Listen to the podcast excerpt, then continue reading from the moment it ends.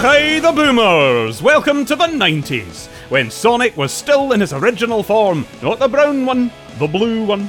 Sega were slipping away from dominance but hadn't had their final glorious resurgence quite yet, and we still viewed the world through the lens of the official fortnightly publication, Sonic the Comic. We are the Humes who think we're in charge. I'm old Uncle Jock McBulmer. And I'm your Celtic brother, Chris McFeely. and we're here with Sonic the Comic number 107, and we'll draw a line under it. That'll be the last accent we do this episode, will it? no, I can't swear to that, but we won't do the whole thing.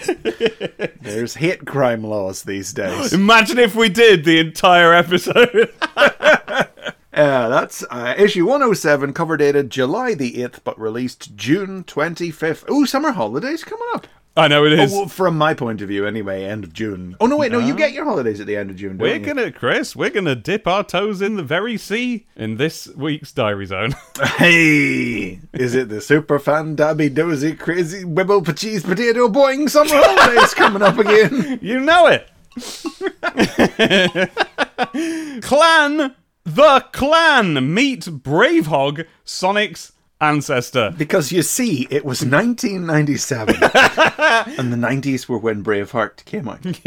Pay no attention to the fact that the film came out almost two years ago in the UK. Uh, No, but that's still, in terms of like catching up to, to where everyone's doing parodies of it. I suppose. We've had the Spice Girls for a while. no, we've only had the Spice Girls since last year, 96. Alright, that's a year. Wannabe? That's a year. Well, Clan the Clan, though, what's that? I don't know. I did a little research, and a all I can conclude it is a reference to the Suzi Quatro song "Can the Can." Oh, it must. That's definitely it. That's definitely It definitely sounds it. like something STC would do, right? Yeah, the people editing this will have been young for that, and they'll have that in their head, and they'll think it's a reference everybody gets, and yeah, definitely that. Hmm. For sure, that's what it is. So the cover itself, Mick McMahon on his What's can, sorry? what- Sorry, what's can the can about? No, I didn't go that far into it. Carry on then.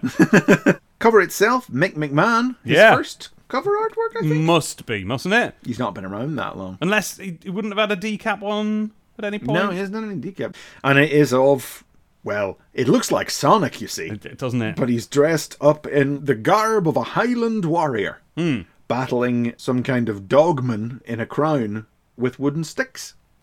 In the past, they're very obviously in the past. Yes, this guy's wearing uh, armor and a crown. He looks this is really medieval, doesn't he? it is past times. Mm.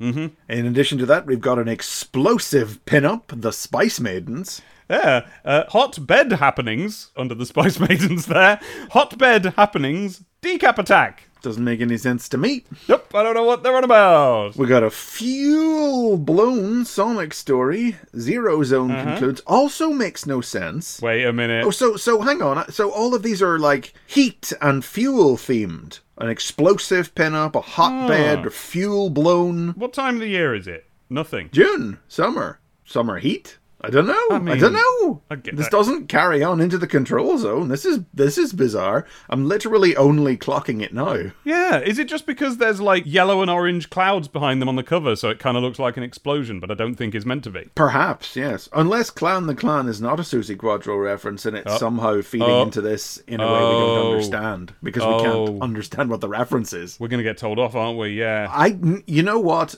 If anybody out there understands it, they can tell us off if they want. But no, Well, stick it up you. There's nothing clear about what. No, whatever. If this is some, no, whatever reference this is a reference to, and you think, oh, I can't believe they did mm-hmm. it in there. Mm-hmm. No, it's not obvious. It's not normal, and I won't have it in this house. the best I can guess is that it's because in the story the baddies are burning down villages, so it's like fuel and is a bit fire and that, stuff. That it, it's got to be that. And Captain Plunder's hoodoo hubbub, bat bursting boomer art. Those at least actually refer to the content of the stuff. yes. But I did not experience this issue as a child. Ah, because 'twas another polybagged issue. I have no memory of this. Because as we were told last issue, this issue came with a Kellogg's Bat Shield and discs, a bit of promotion for the new Batman and Robin film, which gets a full page ad later in the issue, so we'll talk about it then. But yep, it was polybagged, so I didn't get to read it when I was uh, Oh, just yes. stealing it out the shop. Not Yes. stealing it, that's not the right word, but you know, when I was pirating, Pirating it, it with shop, your eyes. with my eyes in the shop, in the manner of a child. Oh, and I must at this stage lodge a minor complaint uh, that my copy of the comic has come out wrong. Uh, I've got no staple at the bottom, ripped through. Don't know if that was them or me that did that. But then up at the top, there is a staple, but it's not right on the spine. Like, Oh, it's, it's a no! little way in, just a little way in, but it means that it has a bit of a bend to it whenever you try and Look at open the the. perfect symmetry of that Ooh. staple. Look at that. Control Zone. 10 o'clock in the morning, and the Humes who think they're in charge aren't even in yet. If I know them, they'll either be too preoccupied with their free gift, or they'll be diving into packs of Kellogg's Frosties, Choco Flakes, and Corn Pops, Oh, yeah. where rumour has it there's more bat discs inside. you know, not to belabor the Scottish theme of the hmm. lead strip in this issue, but you read that list of Kellogg's cereals and you do kind of think there can be only one, don't you? Choco Flakes and Corn Pops did not survive the quickening. And the rest of the old welcome screen is just listing off the contents of the comics. Sonic in Brave Hog, where we find out about his ancestor. We're told the story will be about fighting dictators, obviously. Runs, runs like a hedgehog runs in the family. Then we got Zero Zone. There's no tortured like a bird's through line to the puns and No. jokes in this week's uh, No, Control they've Zone. exhausted all of that on the cover. Yeah, like a bird's explosion. we got Decap, we got Captain Plunder, plus a Spice Maiden's pin-up to flavor your walls. Okay, okay, that's fine. That's legit. Yeah, Yeah. spices. Yeah. One more thing before I go. Next issue comes free, with an exclusive mega-sized Sonic poster. You got that backwards. It sounds like the poster's what you're buying, and the issue comes free with it. Yes, it does actually. Yeah, like Yeah. the next the issue, comes, with free a with a- free. Is what yeah, free with Comes all packs of with. of Kellogg's corn pops or whatever. Yeah. Anyway, it's an exclusive mega-sized Sonic poster, so we're gonna have to see if we know what that is because I don't. oh no. You know, I wouldn't. I didn't have it, so I Oh, have see, no yes. idea what it was. so it's not just going to be a two-page pinup. It'll be a. it says actual- Hmm. mega sized, so it's it could be stapled in, could be another polybagged issue. Oh well, we'll see, won't we? But we've got a fortnight to make some space on our walls, Hmm. and Megadroid says, "I know you can do it." So is this? Have we? Have we reached the end of the Badnik pinups? I don't think so, Okay. but we'll see. Spice Maiden's in this issue, so do you know what would be an interesting endeavor Mm-hmm. that I'll do someday when I'm bored? Oh sure. Yeah. Is going back over and just seeing exactly how many of them there all were. Ah, yeah. and if they did actually do all the badniks from Sonic 1 and 2. yeah. Oh, that's a good question. Yes. Because obviously they haven't strayed into 3 at all. But obviously they are something with a finite lifespan because if they genuinely were created for the badnik spotter cards, and I think Hmm. all evidence mm. suggests they were, mm. then they will run out. They won't mm. start making new ones for the Sonic 3 and Sonic and Knuckles and Chaotix and Sonic 3D badniks. No. So I think we could be very near the end. I'm not going to sit here now and mentally run through all the badniks and try and see did they do one for that? No, I will figure it out at a later date. Tell us about the green gripe. STC News is the info box at the bottom. Do you remember everybody? They have the control zone box at the top of Megadroid talking to us, and then they have a little bit to fill the rest of the page. Sometimes, um, sometimes they haven't got You've anything. been filling it with much lately. Yeah, just tell you what the instructions for getting your art printed are again. Uh, no, this time we've actually got a piece of news. Uh, Robotnik's green gripe.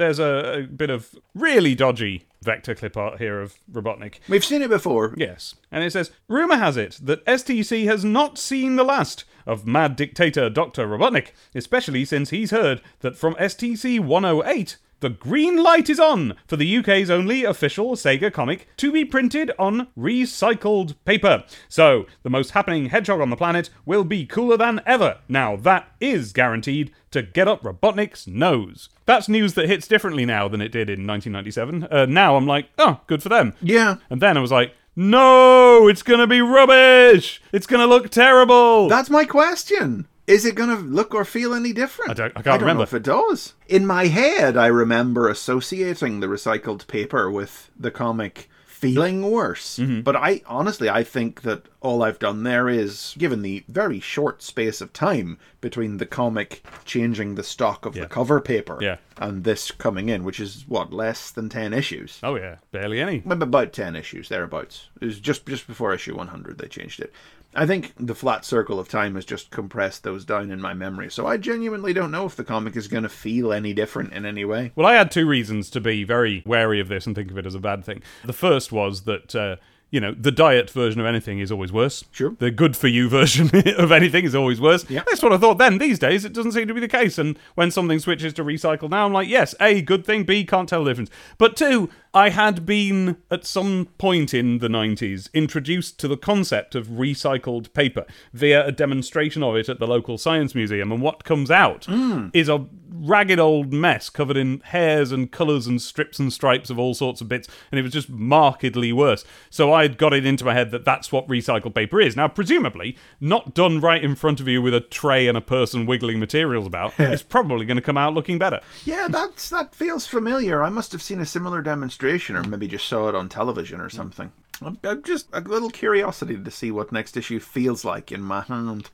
because I've got, being honest, hmm. in the 10 or so issues since they've changed the cover stock, I've managed to not flip my thinking. I've just surrendered to the inevitability of it. Rather, you know, the old issues still feel better. Oh, yes. Well, it was always the case that STC used to feel above and beyond the ordinary grade of a comic. Hmm. Used to feel deluxe. Yes. Okay, it's a shame that it now just feels like a comic, but that's a comic, you know. That's what comics are like. It's fine. But yes, it's it is less deluxe, and it's about to get less deluxe still. But we'll see. It might be fine. Well, it may not be noticeable at all. And, and let's be honest, you know, an environmental approach with recycled Yes. paper is not ill fitting Absolutely. for fitting. the environment versus industrialism theme of Sonic the Hedgehog. If it wasn't for this, if it wasn't for STC going recycled paper, we'd have had 40 degree summers three years ago instead of last year.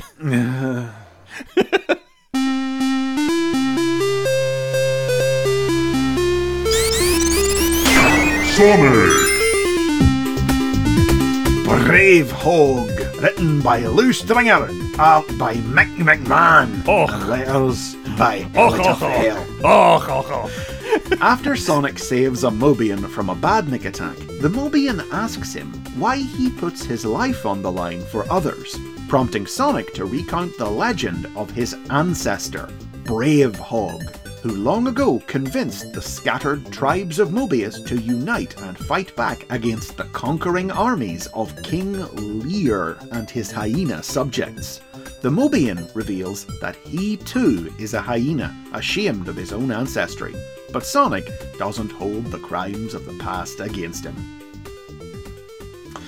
Well, we've approached this with great trepidation mm. in advance, but it's alright, isn't it? It's alright. I really liked it. yeah. Because I wouldn't go so far as to say I really liked it or anything, but his ground is, perfectly fine. I, there's, so there's two things that uh, I, I won't speak for us both, but that I was uh, uh, anticipating with some trepidation. Uh, one was that I just don't like Braveheart, Sure, and I didn't think that it was something I wanted to read a Sonic comic about. But I was actually there was loads of jokes in this that I really liked.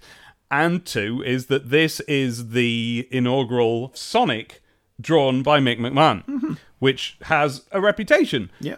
But me and Abby were just looking at this and going like, "Yeah, we like this. I just like it. I, I really like it. it's great." Uh, as a debut, I think it's fine. I don't necessarily know if it is like representative mm-hmm. of where his Sonic art will end up. We'll see. But right now, he, he draws a very nice Sonic. But it's clear that STC as a whole is not being made across the board to draw Sonic f***ed up and wrong yet. So this looks nothing like a Sonic comic. It is a huge change. It's a departure from everything we're used to, at least in the last many, many issues. You know, back when things were they were just throwing all the artists into a partner and people were drawing Sonic really differently to each other. Yeah. Um, this would have fit in then and been an interesting one.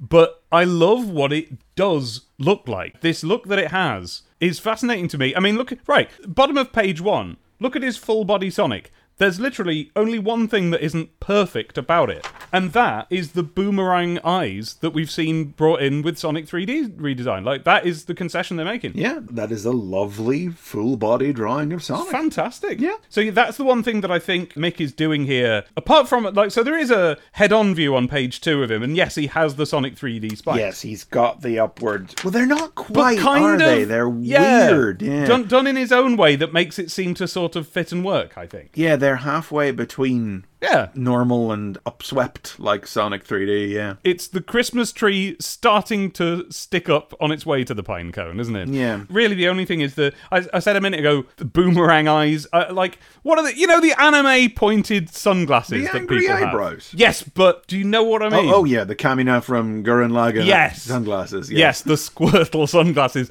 that point at the edges. What? uh, Who used to have it when we were kids? Um, the fireballs in Mario. Was it the fireballs or was it the mouses? Half of the baddies in the Super Show had these things because of Mario 2. That point is, I think, affected here by the Sonic 3D thing because I've noticed it in the artists for the last few issues. They've all started doing really pointy eyes, including Elson. And uh, I'm not really into it. But that is the one thing that I don't like about the way Mick's drawing Sonic at this stage, basically. And to be honest, like he's delivered it best, I think, out of anybody hmm. that's had to do it so far, because there's a real sharpness to his hmm. lines, and there and there has, you know, all along there has been a real a fine sharpness to his lines that that it lends itself well to. I have no. He's, hmm, that the more I look at this one full body drawing, though, that ear is kind of growing out of the middle of his forehead, though. Oh, you're absolutely right. It is. Yes, the ear is wrong. Yeah, yeah, but that's and that that will probably ear will be a result of using the Sonic 3D model where the ears grow out of the forehead. Definitely. but then he's, he's got it right in the panel just above where it's above his eye. So yeah. he's got this way now of drawing here, though, um, and we've seen it in his decaps. But it's I think the big difference between his decap and his Sonic is Sonic does not give him the room to caricature the way decap does. Yes. He does not have the room to push his lines in the weird, extreme way that Decap allows. Yes. Later on in his stuff, in my memory, like basically all his Mobians are just these same sort of generic pink vole people. But there's a much simpler line going on here in this. And as a consequence, one of his little artistic affectations, which is on display in Decap but stands out much more in his Sonic work, is this way he draws a highlight line on every surface Yes. which is then coloured in a lighter colour. Yes, it's not just a line of highlight. He actually draws hmm. an outline for the highlight. Yes, but he draws it, and it looks like it's drawn in the coloured ink. In fact, it's hmm. not part of the black line art, No. but it, it's coloured ink. Anyway, so all that aside, let's that's Brave Hog. Brave Hog, page one. Badniks. Uh, look at these badniks. I badniks are- wish somebody would go down the STC offices. I wish somebody would pay Farron Rodriguez to do the badniks from Sonic 3 and Sonic and Knuckles and Sonic 3D and Chaotix so that the flipping STC offices would have records of what badniks are supposed to look like instead of continually letting people make them up. Yeah, but I like what he's made up. So these badniks are chasing after just someone. We don't know at this point who it is. They're in a hood that covers their face. He's wearing a big cloak, Yeah. so his whole head is covered in shadow under under a hood. And the robots that Mick has drawn are like these lumbering uh, listeners. If you know the robots from Silent Running, you can picture those, except with really long arms. So they kind of run along like monkeys, like on their hands as much as they do on their feet. And they've got these really dopey big eyes with eyelids half closed. And Yep. they just look daft. They're really. I like them. They're really funny. they're nothing. They're not badniks in any way, but No. they make me laugh. Then Sonic comes along, smashes them open, and big fat green flickies fly out of them. Yes. So we're at least in the now. Yes. You know, even though, you know, Sonic explains that uh, Dr. Robotnik must be trying to extend his control outside of Flicky's island. Yes. So that's the new reality. Badniks all have flickies now. Well, it's not, is it? Because Dr. Robotnik vanished, was dragged off through a Mobius ring by a Cree prosecutor last issue. So, in the inevitable STC trade paperbacks, this issue must be placed later in the Ah, continuity. yes. but this was my first big laugh. The guy in the cloak says to Sonic, Gasp, does this happen often around here? And Sonic says, Eh, Every other Wednesday or so. Mm, Weird that.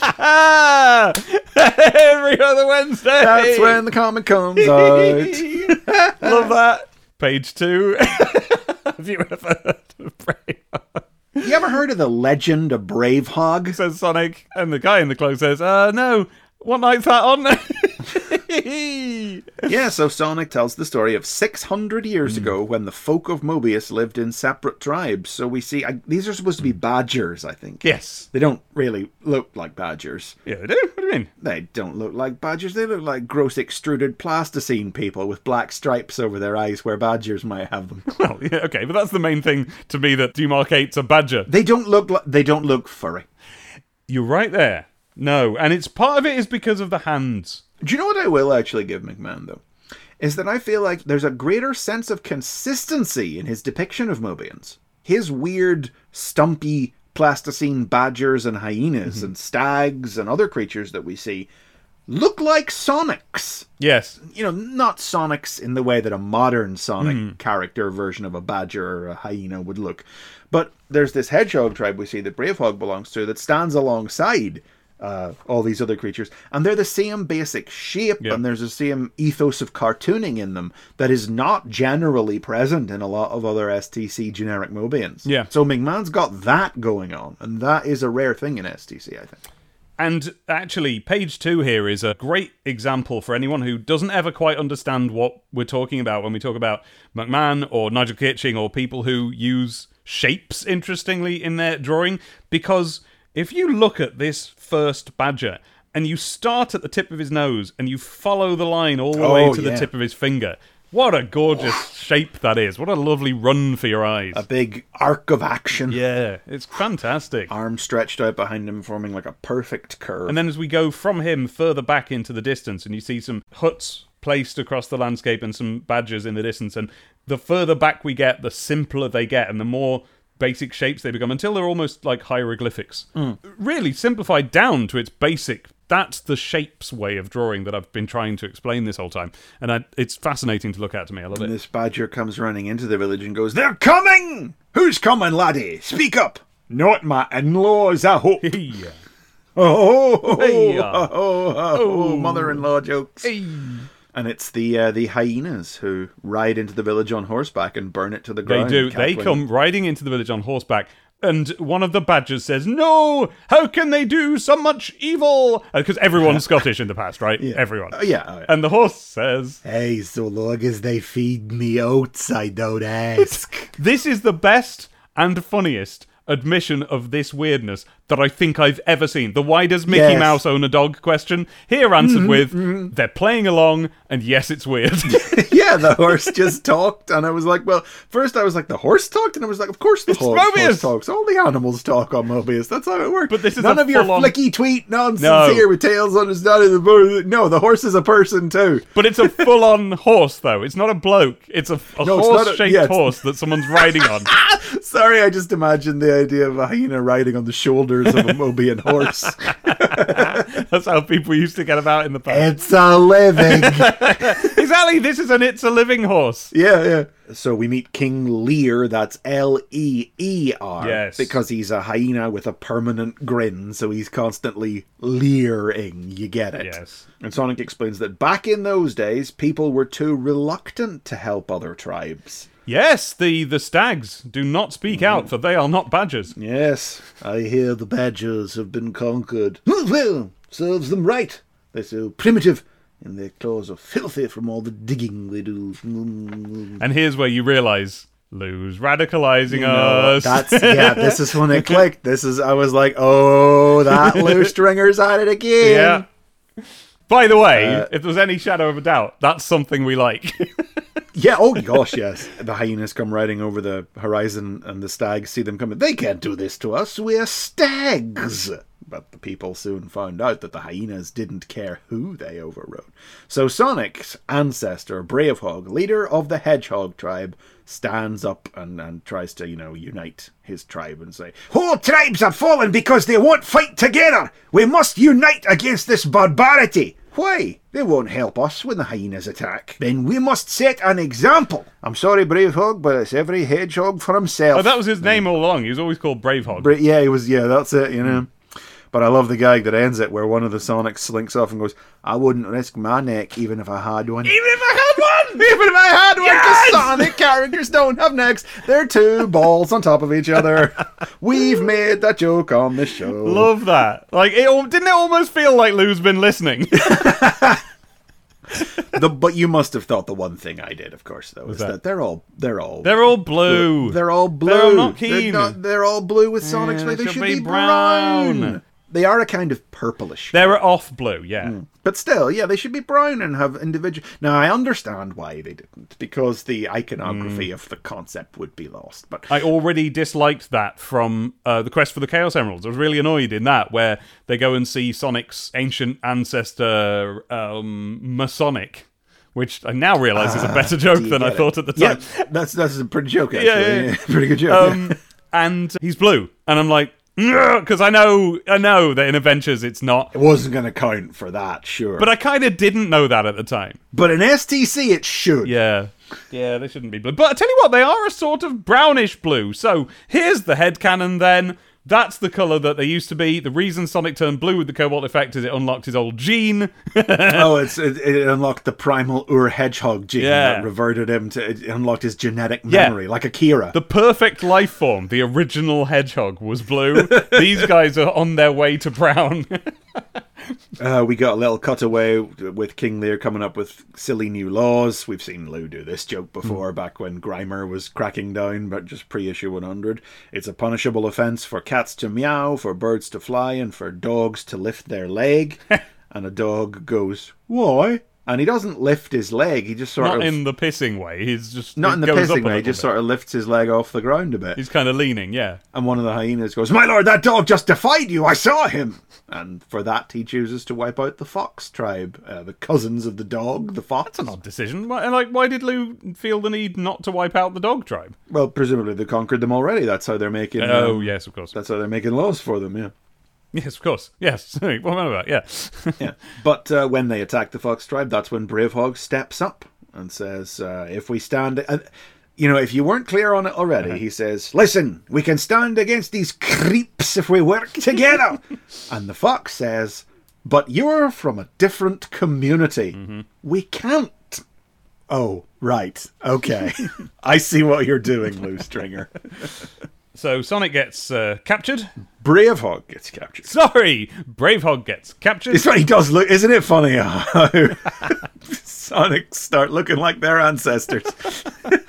They're going to shave off his spikes. And he says, What kind of power do you abuse when you order a dozen hyenas to capture one hedgehog? Oh, there's nothing consistent about this voice at all, is there? That was an odd way of. I, I had to read that balloon a couple of times. What kind of power do you abuse? do you abuse? Because it's because the king has just said, Your spikes will be shaven off for your disobedience as proof of my power over this land.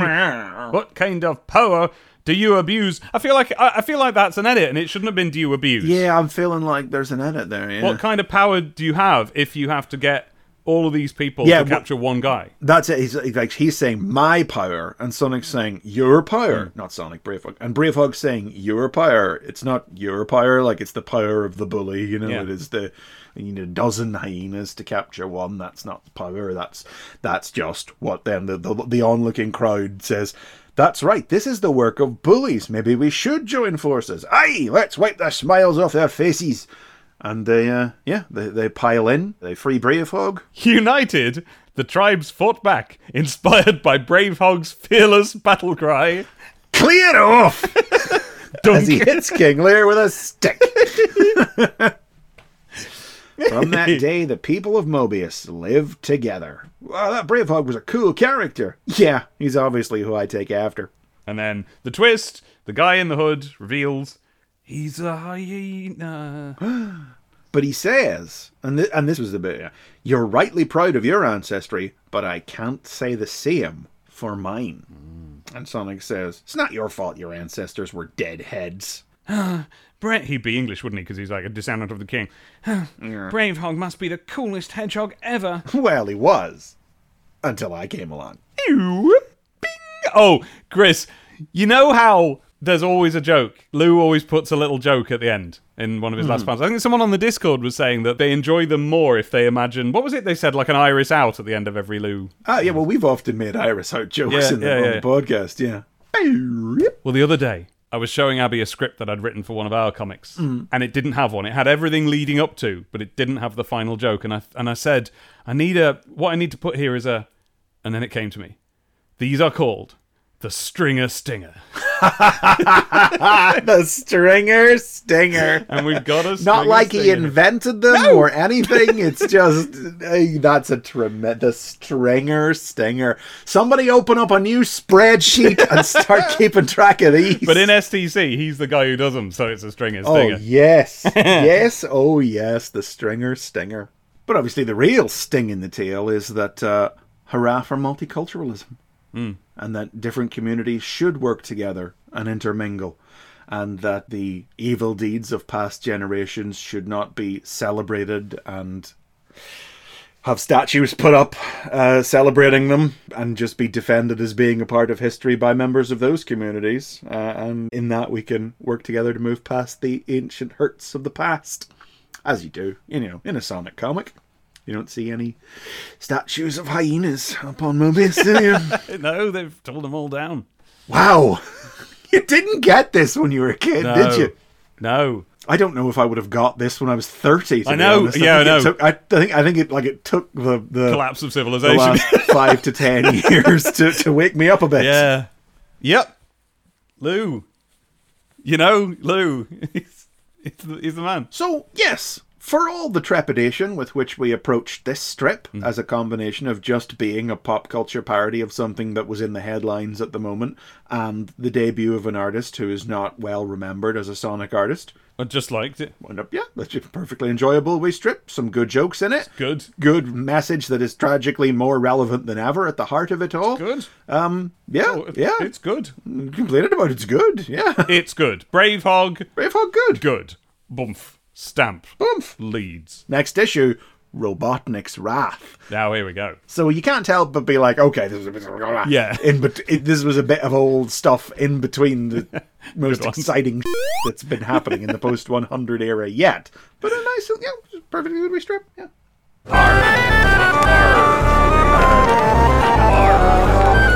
Captain Plunder and the Spice Maidens, Part 5. arr. Och, och, I the new. Written by Nigel Kitching. Art by Nigel Dobbin and letters by Ellitta Fell. Yeah. The statue of King Akatek briefly comes to life to curse Captain Plunder with misfortune and calamity. Plunder laughs it off, figuring his luck is bad enough already. But as the pirates gather up the treasure, the curse starts taking effect, and Plunder is almost crushed, buried, and impaled in short order. To keep the rest of the crew safe as they head home, Zorabel puts Plunder in a lifeboat and tows it along behind the ship, the perfect target for an hungry shark. Um, it's fine, but Uh-huh. this time none of the Spice Maidens even get a single line of dialogue, Yeah, they're just not in, in it. It's a Zorabel and Captain Plunder strip, this. which is fine. Which is fine. But I feel like the first two parts of the strip wrote a check that the rest of it is not cashing. It's especially odd because this issue celebrates the Spice Maidens with a poster. With a poster, and there's done absolutely nothing with them hmm. to, to make you want a poster of them.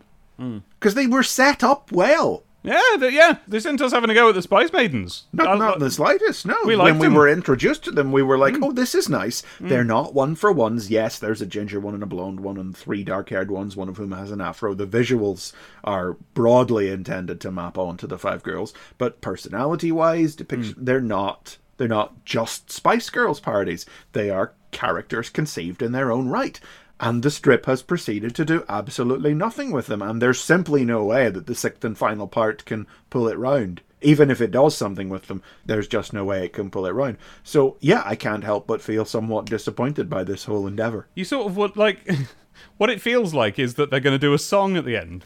you know, like like if this was a some random episode or something, and the Spice Girls were tagging along and doing the occasional line now and then, but actually, the, Uh, if you want to be my lover, gotta get with my crew. my lover. My lover, I, uh, it's like um, I really, thinking- really, really want to zig a zig. the, right, the thing about this strip is there's almost nothing to say about it because it's one of the sort of comics where essentially a single moment is depicted across the, the breadth of it. Yeah. There's not really much happening. The main thing that happens is following the curse, we get this lovely sequence of Captain Plunder slipping, like a pearl drops out of the treasure. Captain Plunder slips on it, falls all the way down the stairs, crash doof, curf boof dish, ends up in a pot. He stands up, the pot's stuck on his head. All of this stuff's going on. And I'm thinking to myself, this is. Keep this. This is a. Don't cure the curse. This is a better strip now. If we just have this stuff going on. yeah, that, I mean, m- maybe it won't be cured by the Yeah. end of it. I mean, because the statue says, "From this day you will be condemned to misfortune and calamity." Hmm. And the first thought I had, which is obviously the first thought you're meant to have from the narrative, because it's the first thought Plunder has, is. Well, the, the strip has already gone out of its way to repeatedly paint Plunder as incredibly unlucky and a huge foul up, which I don't necessarily believe No. past STC strips back up.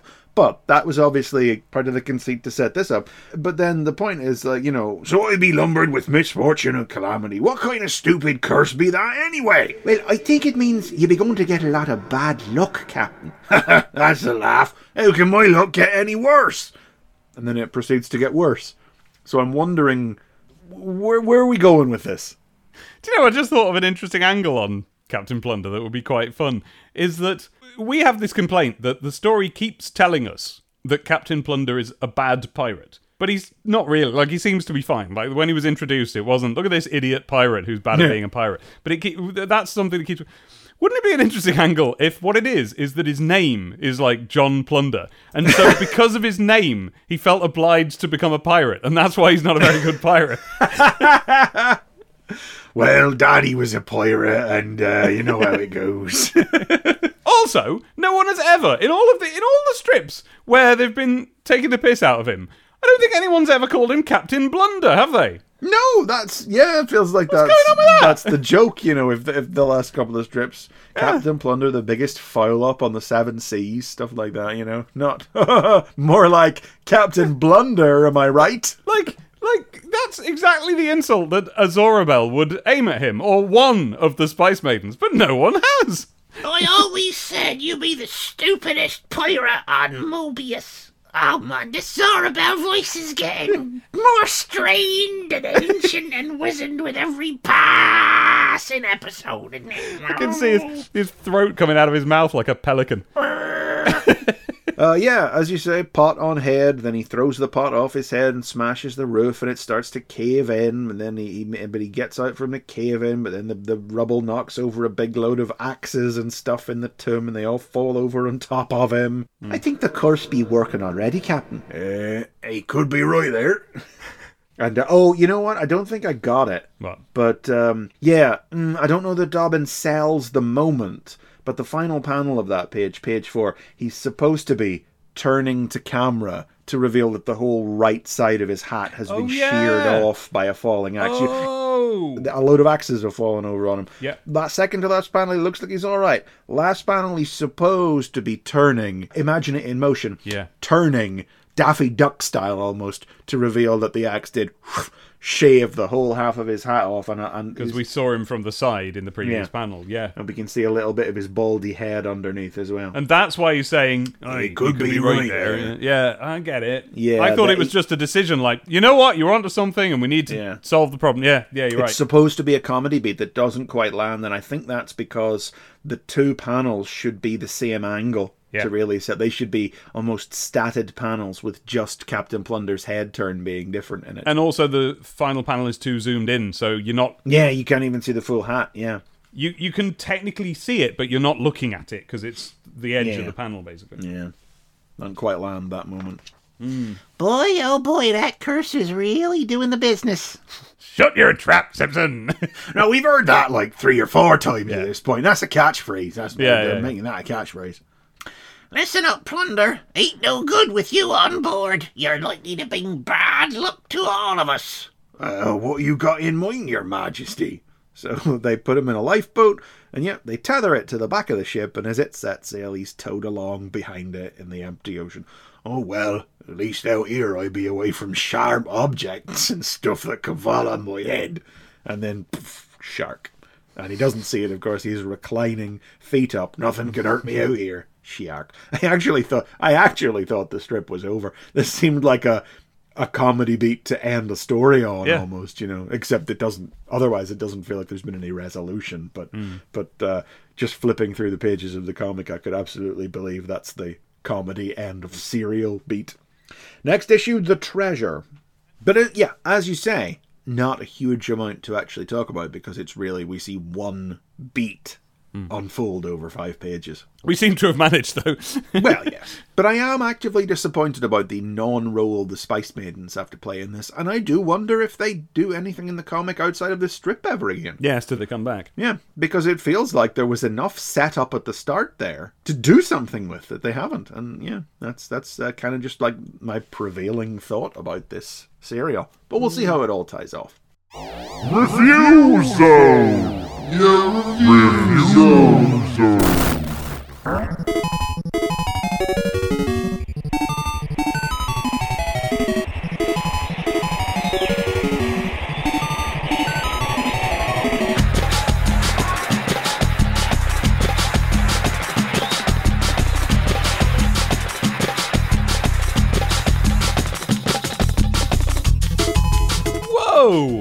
I did an actual double take when I saw this. Yeah, I haven't the seen one of these in a while. Oh! And it's a Saturn game? Yeah, Saturn Bomberman. Yeah. I'm sure you were in love with the first paragraph. If Saturn Bomberman sounds familiar to you, it's because this game. Well, his, uh, I wasn't in love with this. It's because this No. game started life on the Mega Drive. Nope. It was for Japanese and European personal computers at a time before those were standardized, so there's not even a way of saying what it was for without listing a load of weird number and letter designations like MZ 700 and PC 6001. But some bloke from Hudson Soft did say in the 90s, according to my research, that the NES version is the definitive one. Oh yeah. So it obviously didn't start on the Mega Drive. M- Well, no, but yeah, there But- was a Mega Drive game, is what he's saying. I Yeah. was referring to the fact that he then But- says this is one of those games like Worms Yay. that possesses extreme playability. Yes, and, and, and he's right. Like, what he means, it's difficult to really pin down exactly what he means, but I agree with it 100%. It's that sort of game. Worms, Bomberman, the Lemmings, the high concept games where it's like, this is the game that's like this, which not even Sonic is. There are other platformers. Yeah. And that's a kind of game I really like. Oh yeah, I had Mega Bomberman. I've talked about hmm. it in the show before. I mean, there's not much to dig into in the review because the the overall summary is that it's good fun, good game. Yeah. But it's really just a Mega Drive game. Hmm. There is no, there's no advancement. It's not taking any advantage of the advanced capabilities of the Saturn. Uh, Yeah. Raves, addictive and action-packed gameplay. Graves, graphics and sound could be much better. A Mega Drive game in disguise. And I took a quick look, and yes, that is in fact the, the prevailing opinion of the game across all uh, archive All the reviews. Yeah, I saw yeah. that. Yeah. That it's good, but it there's it could just be a Mega Drive game. Yeah. And also, it seems to be some kind of a sort of conglomeration of previous games. Like, various different games up till this point had had different power ups, and they just kind of throw them all into this one. And at least one review was like, well, all right, mm, it's, it's kind of too much in that case. It doesn't all balance. But um, but the thing is, I think had I had a Saturn at the time and had I had this game, I'd have enjoyed this game. Oh, I'd say so. It's just one of those where, like, yeah, if you've already got it, you've already got it. Don't worry so Yeah, much. there's not there- there- there's not a lot of variation in Bomberman games. No. But before we flip to the center pages, hmm? just as we close out this review zone, Dave, I'm afraid it is that time again. What time? Time to say goodbye. This is the last review zone. Oh no! And I was so excited to, see, it. hmm yeah, but no, this is it now with issue 107. The review zone ascends to Hedgehog Oh. Heaven and joins the news zone and the Q zone in the Oh. retired features area. Perhaps the retired start. features area of heaven. You know, there's, a, there's a little velvet rope. yes. Um. What? What more? You know, it's it's a it's a Oh. review section, so we can't like lionize it the way we have the Q zone and things in the past. But um, was it just last issue that I really started to go off on one about the death of a thousand cuts? Oh, Because here's probably. here's another one. It's lionized in my heart. I mean, honestly, this is a part of STC TP that I've really enjoyed because Oh, it's God, like yes, it's like keeping up with what's going on. I'm able to, you know, splice the music in. Yep. Gives a little bit of variation to the listens that way. I almost wonder if we ought to start looking up what games were coming out and see if we have anything to say about them ourselves. I would say no because we won't. We didn't. There's only one console, and we didn't have it, so hmm. we're not going to be able to say anything about it the way we could about about other things. I must have been buying games though. There must have been games I was getting around now. Maybe for your computer. Yeah, yeah. That's it. But there's not going to be any. We weren't No. buying Sega games. So, in that spirit, it's not hugely surprising that we lost the review zone when all they had was, you know, whenever you think back to the launch of the comic and everything and how they had the Mega Drive, the Master System, the Game Gear, and the Mega CD, and then later the 32X, all to review for, and now they have one console to do games for. That would require, at minimum, two games to be released every month. And that doesn't hmm. seem like they were bringing that many games out for the Saturn back then, surely? I mean, maybe they were. That doesn't sound implausible no. No, but the, the the Saturn did not make a cultural impact. We just don't know what is did. Oh well, oh but wait, I'll tell you why. I've just twigged. I mean, well, I'm just going to rephrase stuff we've already said before, but it's because any games that came out on the Saturn that were of interest that that made any kind of cultural footprint were also out on PlayStation, the oh. console anyone gave a shit about at the time. And often we found they compared poorly, like Tomb Raider. So I mean, NiGHTS has got to be the Saturn game, right? That's the Saturn game. That's the re- if you if you needed a Saturn because you wanted a Saturn exclusive game, that's kind of the only one. I mean, there are others if you if you know stuff. Was Panzer Dragoon on anything else? That's, but I don't know if that mattered or in any way. That was literally just the only Saturn game I could name that's not NiGHTS. No, exactly. I can name Burning Rangers, but I can't I tell you couldn't. anyone. I've never met anyone who's ever had it. It's just something I found out about on the internet. It's probably not out here. Like, yeah, what's Saturn for? For me, personally, for my personal context, what Saturn is for is it's the place where they started development of games I do care about that came out on the Dreamcast and not on the Saturn. So, Which not many people did wind up caring about in the grand yeah, calculus of video game history. yeah. That Sonic Adventure was on the Dreamcast. And that is a shame. Now, I'll t- but now, I did love the Dreamcast enough that I reckon it'll be kosher to sort of revive the review zone later on as Dreamcast games start coming out. Yes, dig up stuff and see what's going on then, yeah. Hmm, yeah, but STC doesn't. So farewell to you, Review Zone. You've served us well. Yeah, I've loved you. Tragically, you're just sort of not fit for purpose given the state of the Sega enterprise right now in 1997. How about this? Thank goodness it was a real game. This is not a Madden sequel. Oh, this is not a. FIFA sequel. You gave us the Takushi singularity. You gave us the language of the gibbon. We can communicate with those now. Thanks for that. Thank you, Review Zone. Rest well. Aw. You're Gonna miss it. I know. Raves, we liked it. Graves, it's gone. Raves, it was good. Graves, sometimes it wasn't, though, actually. Graves, your options are.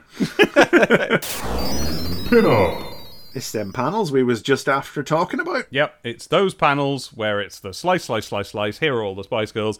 And it says, uh, put Ice Maidens, maidens, you did it Sorry, again. sorry, Spice Maidens. Yeah, these were the, the introductory panels from part two of the Spice Maidens strip showing cinnamon, nutmeg, coriander, pepper, and tarragon. And it does actually make for a good poster. Yes, it's quite a nice poster.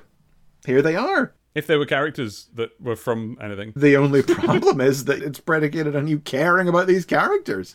And I and that is one thing I will say is that I do imagine any Sonic the Comic reader and Sonic fan would care more about a single random badnik than any of these characters that we've been given no reason to care about since they were introduced. And what a shame! We should have, you know, a Zorabel poster and a Hmm. and a who, whoever that dweeb was from the Sonic strip a few issues ago. That oh, goes Norris on. Wimple. Norris Wimple poster and things like that. Not that he's been named yet. No, but but that's the sort of thing I want posters of. Oh, now I'll tell you what I would like: a large size Badnik pin-up, but it's all the Badniks with their names under them. You know, like Ooh, every a- single like like the ultimate badnik pinup, the non badnik pinup, like all twenty five of them or however many there have been, Yeah, just like- all up on one pinup, put put like up together. you used to be able to get of you know all the Pokemon when there was 150 of them and stuff like that, and you just put it up and it's got them all. Um, or you know swatty kids have them, but for different species of insect and butterfly and things like that. Like, Oh, that would have been nice. Yeah. yeah. Oh, that's a shame. And even nicer would have been if they'd sourced the real drawings of the Badniks, which they do have because they printed them in the first summer special. I mean, they ba- but that's bas- these basically are those, aren't they? I mean, Rodriguez just sort of copies those and then Well, puts yeah. his airbrushed colors on them. Well, yeah, so just put the real ones.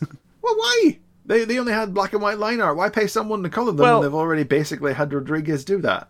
Yeah, but then they're not as good, are they? And Well, I know some of them aren't why quite did they right in to the do that? color. Why didn't they pay him to just colour the real ones? Flood fill click? no, he's all about his uh, spray can stuff, isn't he? Yeah. It'd have made him look all interesting. I'd have that now. I'd have that poster now. Oh yeah, that's a nice idea for a poster. Actually, that, I think you need to do a big proper poster for it though, Yeah. not just a double page center No, no, no. comic pinup. No, it'd need to be a big poster. Like you could squeeze them in there, but you want a nice big foldy uppy poster that you get packed in with the comic. yeah. Well, you don't want it foldy uppy. You, Well, no, you don't, You want a nice rolled up one, but you know what I mean. If it was done out like a Nature Spotters poster, maybe, but of Mobius, and so it's like, here are the Badniks. Oh, singling out the zones, and this is where you find these. Yeah, Yeah. need. Yeah, somebody get on that. Yeah. Back of the pinup is the review zone, and as usual, the next issue page, which uh, we will talk about at the end of the episode, but. Well, we have to flag it up now because um, it had a big impact on the Diary Zone. I have a bad case of diarrhea. I have a bad case of diarrhea. I have a bad case of diarrhea. I have a The bad Diary case Zone diarrhea. welcome everyone have a bad to case the of fortnight of the fortnight of STC 107. when I was writing in my diary, and we have that diary, so come with us to the past for the full experience of what it was like to live there. Because summer is approaching. Now remember, remember that I'm currently banned from chat rooms on Oh the internet. yes. Oh, it's the it, so we will be returning to the old ways in the diary. Yeah. I don't have to put up with your crap. No, exactly. Uh, well, no, you have put up with the current brand of crap. Still gotta put up with my crap. Yeah, it's a different kind of crap. A more innocent kind well, of crap. You, no, you're absolutely right, and you're and you're righter than you know because instantly, as soon as the chat room is switched off, I actually do kind of go back to being little Dave in a way, and you'll hear it. You'll hear the tone straight away. Wednesday, the 25th of June, 1997, in all caps. Life rules. Hey! So I've, I've very quickly overcome my depression from being banned from chat rooms.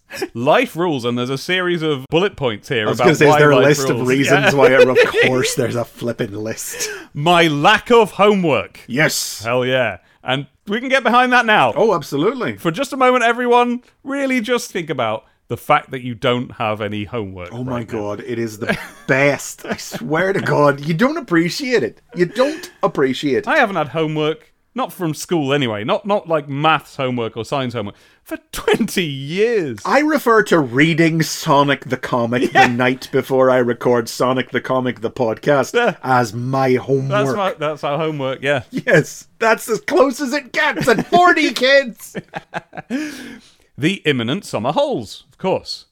STC tomorrow. Oh, you've not grabbed this issue yet. Haven't got that one yet. Been straight out the door. No. STC summer special soon.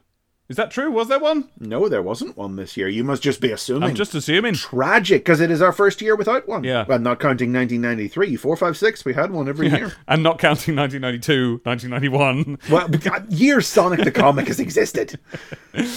Um, the next bullet point, and I don't, I cannot explain this bullet point.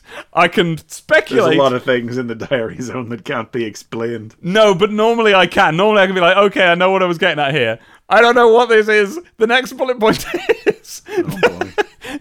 there are more pens in the shop. oh, the thrill. Oh, the thrill. pen, more pens. That's why I think this one stands out to me. Is because I haven't mentioned any previous pens. You must be wanting to buy some pens. Maybe maybe a future More entry will clarify for us. The next bullet point: activities week. Have I told you about activities week before? Do you know about this? That's the last week of the school wherever you don't have to do crap all. Yeah, but it's not just that. Like our school, not the school I'm at now, and the previous school, it had like a week of an elective thing. Hmm. In the first year, it was that we went on a day trip somewhere every day for a week. That must have been expensive. And then, I can't remember what was at the middle one. The last one was like just hanging out in this one classroom and doing whatever you wanted. And that was when I was playing on the Game Gear. Yeah, I know. I remember this, and this sounds like Yeah. abject nonsense to me. We could maybe bring games in on the last half day. On Yeah, yeah, yeah. None of the rest of this nonsense. Apparently, the, the big school does a version of this, but I think it only lasted a, a day, maybe a couple of That days. yeah, your whole week to blow. That means the holidays have basically started. I know. Yeah, it was it was flipping amazing. Yeah, But but, but it, the thing is, like that just seems like a slippery slope to me because Uh-huh. if the whole last week of school is a write off. Then everyone's going to start building up to that, and then Uh-huh. The whole it'll it'll bleed into the whole Yeah. week before it and everything. Yeah. That's why you just have it be the last day. Well, that is what. No, but yeah, what you're describing. See, you're you're talking like a cop right now, Chris. What you're describing is a good thing. How dare you! Let me rephrase that. You're talking like a teacher because How dare you! because everything you're describing is a good thing and exactly the, what was so good about it. Yes, Uh, but I did. Now, don't get me wrong. I carefully picked good ones. There were options that were bad. There was a sewing one. No, I picked the one that was like we go to the safari park, and I picked the one that's we hang out with our friends and play pop hills.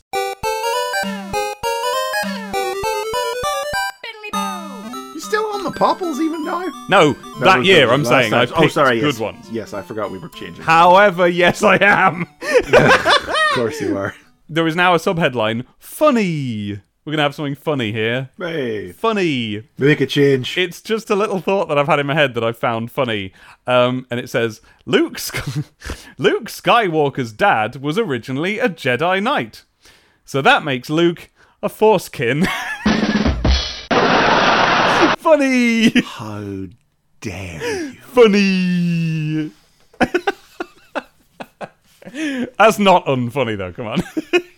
Thursday, Thursday, the 26th of June, 97. Activities week. We've got play in a day.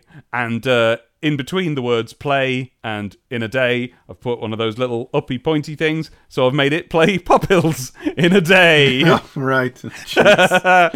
So this was obviously some kind of thing where we were supposed to devise and perform a play in a day. oh, right. We pissed around all morning, had dinner for about three hours, and then sorted a play. And all while playing Pop Hills. Oh, do you remember when you could do that You- and you just shit it out and it was done? Like, you know? Imagine how you were challenged now. I know. To play in a day. To write a You'd be play. up at six in the morning. Yeah. Sweating about it endlessly. You would eat at your desk, Yeah. not enjoying it. No, we just made something up in the last half hour before the end of the, The day. freedom, the innocence of the child. STC issue 107. Oh, here we go. I was disappointed. Oh. See, that's interesting to see that even, you know, we have historical evidence of your how you Hmm. received Bravehog. Hmm. Yeah, wasn't into it. However, they seem to be saving themselves for the holes. With a four part story Evil Empire about the Knuckles Metallicses!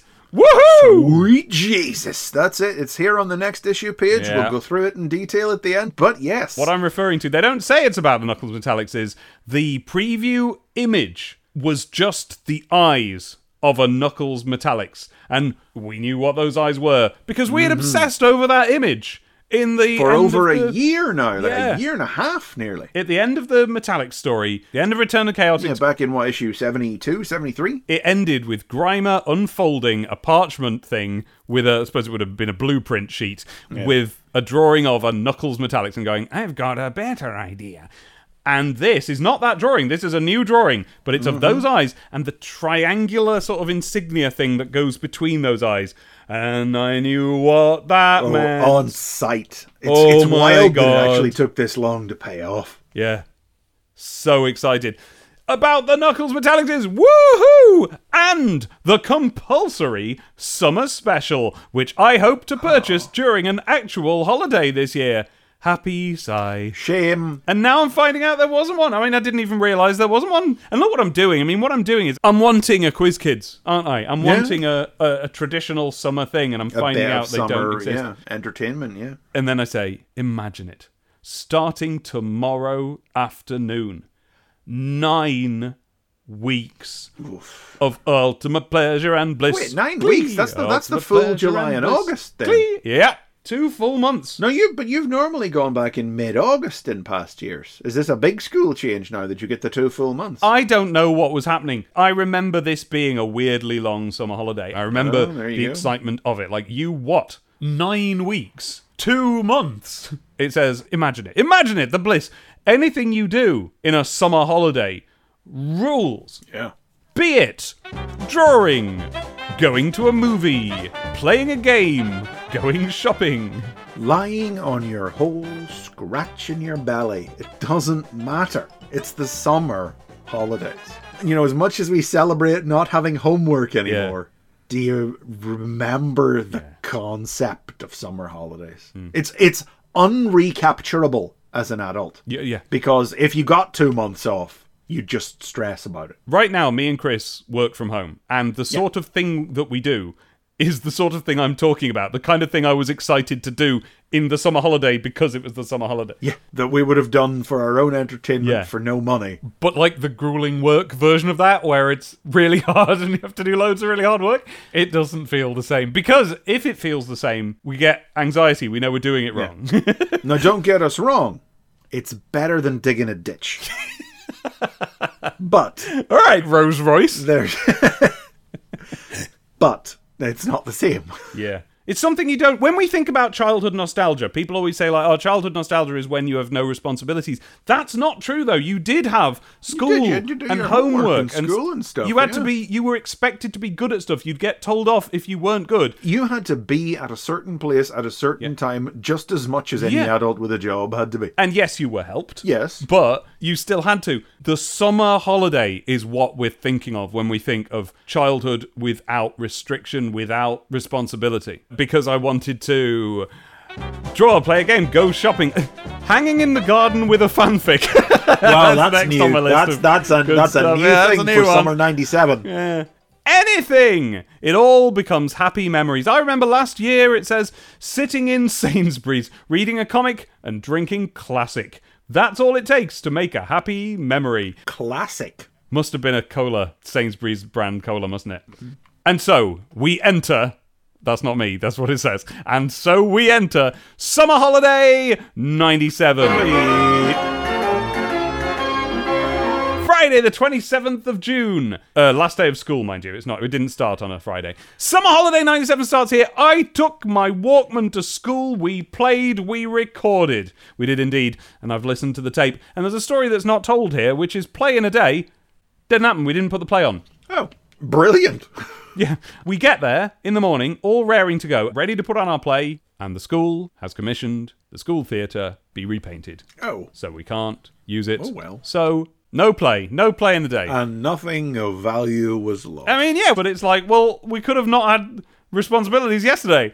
we were a bit cross. you didn't. You sat around and at lunch for three hours and did nothing. We devised a play at some point, apparently. In the last half hour of the day, from the sound of things. I can't imagine how we did it. If I now had lunch for three hours, and it doesn't matter when that lunch starts, even if it starts at 10, I don't have time left to do a single thing before three o'clock that day? What the hell are you talking about? God, that's yeah. You know, that's the thing about childhood and the flattening of time is that you forget how early in the day school actually ended. Three forty, my big school ended at. Nothing. If I hmm. see it's 3:40 now, I'm like, cool, I've done well to finish my lunch. and we went home, ready for the 8.5 weeks. I've downgraded it's it from 9s. I found out we go back on a Wednesday. Ready for 8.5 weeks of drawing, writing, chatting, shopping, re- I'm up for the shopping, aren't I? Reading, middying, holidaying, cloud doodling, padding, creating, whooping, and PCing. So, cloud doodling was something I liked to do on my holidays. I would sit there, I'd have a pad in my hand, padding, because I like to ah, fill up, p- pad up with cartoons, and I would look up at the sky and I would draw any little guys I saw in the clouds. If I saw any little shapes that looked like little guys, now I've got a new cartoon character and design that, and now I've got a new cartoon ah, character. It's not, I, I should, I don't know, I'm going to do that this year. Yeah, that's something for this summer. I'm going to do that. I'm going on holiday. I'm going to take a pad and I'm going to draw clouds. Hell yes. I didn't. And as I sit here now looking at some good fluffy clouds, there's nobody up there. Is this a skill that you lose with age? Oh no, there's one. Saturday, the 28th, the official first day of the summer holiday. Woo! What a day! Chat for two hours. Uh, hey, what the heck is this now? Apparently, it's not banned at weekends. Oh yeah, because it's all off peak on weekends, isn't it? It's not free, but I think it's I think it's, It's cheap one purchase. p a minute. Yeah, one p a minute. Yeah, You're still racking up more than a quid, though, aren't you? One p a minute for two hours. sure. Yeah. Yeah. Wrote another chapter of the Metafuse, only two more to go. Do you remember what the Metafuse was? No, I remember the name, but I can't remember what it is. It's the fanfic I'm writing of my adaptation of Flickies' Island that I wrote before STC did hmm. theirs. yeah. Sunday the 29th, tip of the day, Tip of the day. a chapter a day gets your fanfic finished. I finally finished the Metafuse. Monday the 30th, the official first holiday day of the summer holes. Yeah, weekend doesn't count. It's not till Monday. Yeah. Exactly. But it still feels normal, just like a weekend. Oh well, every summer holiday gets continually better starting the second week. Bit of wisdom there. that Bit of wisdom there, a bit of little hmm. pithy boomerism. Hmm. Tuesday, the 1st of July, nearly got round to actually doing End of Mobius 2 today, and for the rest of the day, I just did stuff. For example, and this is a picture that I'm going to send to you. Hey. Laying around, laying Yeah. around, laying around, catching a spider under a cup, and uh, watching some ants go by. Oh, that is summer, isn't it? Yes, you can tell they're ants because they're carrying a leaf, a piece of cheese, and, a little sign, sign that saying says ants. they are ants. Yeah, so I guess what actually happened was I lay around in the garden, got bothered by insects, and went inside. I think that's what the one downside of summer. Yes. I've not laid on grass since then, you know, because there's Ugh, no, oh god, no, that's something you could only do as a child. Yeah. Like, ugh, no. There's all insects in there. They're going to go in my hair and down my shirt, down my pants. Wednesday, the 2nd of July, 11.31 p.m. I'm listening to Sonic Mega CD, trying to resist the temptation to whistle along, because it's after my parents think I've gone to bed. That's the Mega CD soundtrack you're saying. Went to Office World today, Wow. and I bought, listeners of STCTP know about this, so I don't have to bring this in, The Mask, The Origin, the original Mask comics on oh. CD-ROM. Oh, on CD-ROM, that's right. The you remember- mask, the mask. The Mask. It's so good to be so bad. Ain't crazy, but I'm mad. Saturday the 5th. On holiday! And it doesn't say here, but with sleuthing, I've determined that I believe we were somewhere in or around Yorkshire. Mike called firstly. We talked about the week that he's missed, etc. I'll see him next week. The week that he's missed. So apparently, I consider my friend to have missed my week and not the other way around. Tip of the day read more Discworld. Tip of the day. You prat. I know! Tip of the day for who? For you? You're saving a little tip for yourself? Well, or are you saving it for archaeologists? Well, it's both, isn't it? I mean, and, and let's be honest, that's a good tip that I should actually try and take to heart. read more Discworld. That's a good tip. Yeah. Yeah. I've read a bunch, but I could read more. Same. It's a good tip. So, it's my first day on holiday. And what have I spent it on? Apart from the drive. Secrets of Mobius. Brackets, end of Mobius 7. Oh, right. So you're just presenting this as like the next chapter. It's officially the next chapter, not a separate story. End of Mobius, chapter 7, colon, Secrets Hmm. of Mobius, brackets, part 1, close brackets. And Chris, I'm about to say something that's going to give you the fear, and I want to reassure you now Okay, I'm gripping the armrests. I'm ready. that this is not how it ended up and it's all going to be okay. Is more of an interval between End of Mobius Part 6 and Part 8. Oh, ah, psychic damage. Uh, no, that's not how it ended up. It is just a single thing. However, by reading more Discworld, I hope to improve my skills enough to be able to write it as well as End of Mobius. Oh, yeah, that took a turn, didn't well, it? Well, I will say, any listeners to the Patreon will know Hmm. he has achieved that. It's better than End of Mobius. And the influence of having read real books is apparent on Secrets of Mobius. We've been speculating what was I reading, and What you reading, apparently yeah. Discworld. Discworld, yeah. I don't see quite how that answers the I questions we have I don't about. necessarily feel that No. specific influence. it doesn't feel like it's influenced at all, does it? But There's a narrative approach to the world that sort of steps outside linear storytelling that I can, Yeah. and that's a ridiculous thing to say about some 15 year old's Sonic the Hedgehog fan fiction, but it's true. There is an approach to the storytelling wherein you step outside of a linear narrative that I could understand being influenced by something like Pratchett. so what I'm saying is, I'm hope to improve my skills enough to be able to write it as well as End which took five years to perfect. yeah. That's it, perfected. uh, yeah, no, I see what I'm saying though. I'm hoping to be able to write something straight away that's any good. Yeah. and I'm so I'm trying to suck in writing skills, and, and you can do far worse than trying to do that by reading Absolutely. Discworld books, especially Yeah. when you're 15. Absolutely. Tip of the day read more Discworld. Yeah. I've been writing chapter synopsis notes today, and I'm working towards an ending. Wow, working ahead, actually figuring out the story Yeah. ahead of time. I'm planning Holy ahead sh- of time. What does that tell us about Secrets of Mobius that we're reading over on the Patreon? Like, it's all going to start adding up. Um, in fact, I will leave you now in favour of writing that. 6th of the 7th, Secrets of Mobius. It's second day on holiday, and I'm just writing this fanfic. Fi- But then I suppose I want to do that now. I want to go on holiday and just write and not have to do anything else. And I guess this was when that started Yeah. finished chapter planning for the whole thing. Oh. It ends with spoiler Uh, and don't tell me. Don't tell me now. Spoiler. Don't tell me. and the reader wondering how they ever put up with the end of Mobius. Well, I have got there a little early.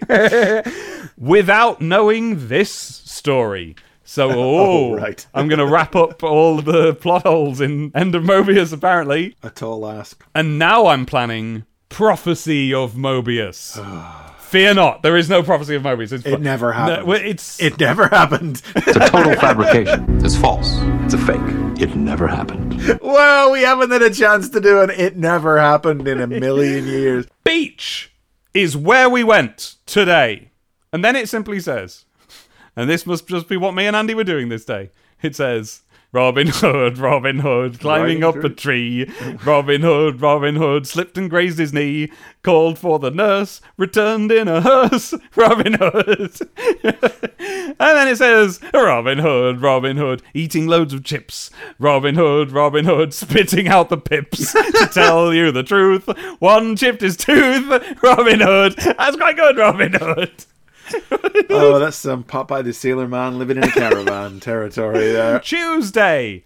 This is our final entry for this fortnight, the 8th of July, 97. The Legend of Mobius. Oh. I've been planning Mobius Book 1 since, ooh, probably yesterday.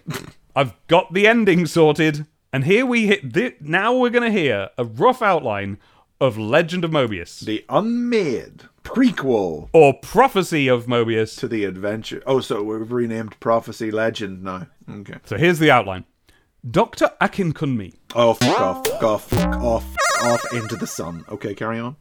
We'll see Lox, L O X, wake the demon. Oh, f- off. Then we'll summon up, and this is this is all in the prehistory of Mystery Island, all that. yeah. Then we'll summon up the mighty stone, based on what? Now this is the one interesting sentence in this, based on what he saw Zachary doing. Okay, well, you're bringing Zachary into it. That's something. I think the protagonist of this book is a, you know, protagonist age, like old boy, young teenager, Zachary, who's going to. Something about this will turn him bad. Solid idea for a story, if uh, depending on the rest of it. Doctor, what was his name? Akinkunmi. And in a minute, you'll find out why. All right. The elders will help by summoning large jewel shaped masses of magic. Zack and Elise will join in, and the jewels will blast power at the demon under Akinkunmi's command. It doesn't work, they need more power. The cats and Zack try to summon another jewel, but they're using almost all the power there is already. Finally, to create another, using up the last of the power. The force of the blast forces the demon over the edge. Before it falls, it breathes fire on Dr. Akin And then it says, NB, Dr. Akintundi Akinkunmi won Mastermind last night. Fair enough. I was just casting around for a name for a doctor, and one was on the telly, and I wrote it down. All right, Ken. exactly. All right, Mr. Penders Jr. It's really, really Penders inspired. I bet. I mm-hmm. bet. oh, well, you've just had your first Archies in the last You got my while, first haven't you? Archies. It's all I'm hearing about from the internet. Yeah, exactly. Well, no, hang on. He's not done any of that yet, has Oh, he? Has he not? I don't know. Hang on, let's look it up. Because if he hasn't, I can get him.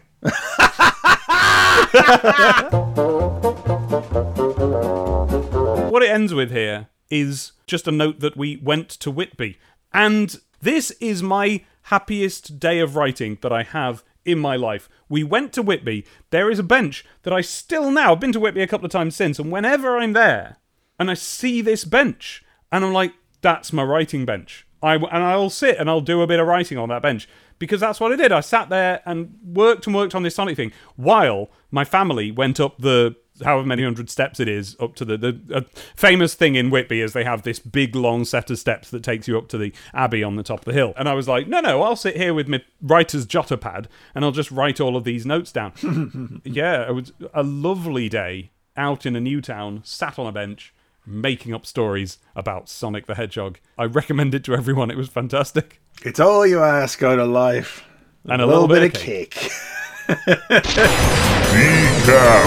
attack. Caught by the Prefects, Part 1. Written by Nigel Kitching and Richard Rayner. Art by Nigel Kitching and letters by Ellitta Fell. While attempting to tune in satellite television, Professor Stein receives a massive electric shock that causes him to hallucinate that he's a little boy again.